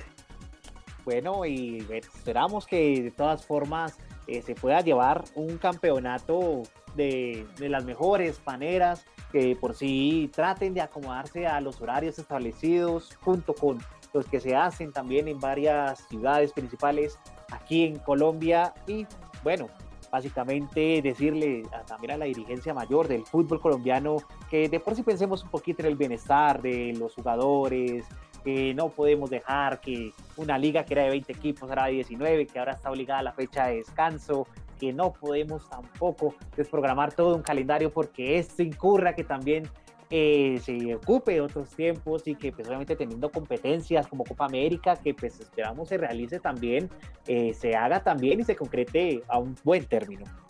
Eh, ahora, ya para finalizar, ¿qué más precisiones del campeonato local, Felipe? Bueno, hay que esperar eh, los partidos que hacen falta. Eh, Nacional visitando a la Equidad y Once Caldas contra el Junior de Barranquilla, que pues nos van, a, nos van a acercar un poco más a lo que podría ser o lo que podríamos dar algún pronóstico de lo que pueda pasar de aquí para allá en esta pues liga tan extraña y tan eh, con problemas de organización, como bien lo mencionaban mis compañeros, César. Sebastián. Bueno, César, es importante que, que algunos equipos se consoliden y bueno, y más los equipos que tienen torneos internacionales. Creo que ellos son los más eh, afectados. Eh, de alguna forma creo que Ju- Junior sigue siendo el más favorito. Creo que la plantilla de Junior es la mejor de la liga Betplay y creo que será el rival a vencer en esta temporada, César. Así es, queremos también leer sus apreciaciones en nuestras redes sociales, que reitero, Radio Solsticio y arroba la nueva cantera, raya al piso, y también para que estén al tanto del desarrollo de las jornadas que harán falta, para que estén actualizados de su equipo favorito y, cómo no, nos hagan llegar sus apreciaciones, ya que estamos en un momento crítico en la Liga Colombiana, que está fallando en la estructura interna del comisionado local. Bueno, son muchas preguntas que nos hacemos en este momento. Eh, ya la hora deportiva en esta primera emisión ha llegado a su final. Quiero agradecer a a Miguel Cabrales. Muchas gracias. A ti, César, y a todos los compañeros, a todos los oyentes, espero que les haya gustado mucho este primer programa. Los esperamos aquí más adelante. Un placer compartir mesa con ustedes. Julián, muchas gracias. Gracias a ti, César, y a todos los integrantes de la mesa, a todos los radioescuchas. La verdad es un placer estar aquí en este primer programa. Estamos aquí para mejorar y pues nada, para que ustedes nos sigan escuchando, nos sigan en nuestras redes sociales y para que puedan ver otro punto de vista del deporte colombiano y del deporte mundial. Sebastián, muchas gracias. Bueno, gracias a ti, César, a todos mis compañeros y un abrazo grande para todas las personas que nos están escuchando. Pipe, muchas gracias. A ti, César, a todos los compañeros de la mesa que hoy estuvieron en un gran debate de lo que fue esta, esta fecha y a todos los radioescuchas que espero nos sigan acompañando en todos los programas que vengan de aquí en adelante. Bueno, por problemas técnicos, eh, nuestra compañera Ana Duarte no pudo estar aquí en la parte complementaria del cierre de esta hora deportiva, a quien le agradecemos mucho desde Paraguay por mantenernos al tanto del deporte paraguayo, para que estén atentos a las cápsulas que nos van a, estar al tanto del deporte. Eh, muy bien, y también se despide su servidor César Aguirre. Esto ha sido la hora deportiva aquí por el streaming de Radio Solsticio. No olviden visitarnos también a nuestra página de YouTube, donde podrán escuchar nuevamente todas esas ideas que hemos recapitulado. Y ojo, porque se viene ciclismo nacionales de ruta, se acerca también la final de la NFL. Estaremos hablando del US Open de Australia, llevándoles toda la información. Obviamente, fútbol profesional colombiano y todos los deportes también en general. Y ojo, que también vienen invitados especiales también para que nos comenten su experiencia en el deporte. También tendremos especiales, o sea, esto aquí va a tener una programación de lujo. Esto ha sido todo por hoy. Recuerden, lunes 5 de la tarde, hora de Colombia, 7 de la noche, hora de Paraguay, 4 de la tarde, hora de México. Los dejamos aquí con una pausa musical, o bueno, ya cierre musical. Y esto ha sido la hora deportiva. Hasta luego, hasta luego. Nos veremos el lunes. Nuestra hora ha terminado, pero el deporte no para. Escúchanos todos los lunes con toda la acción de los deportes.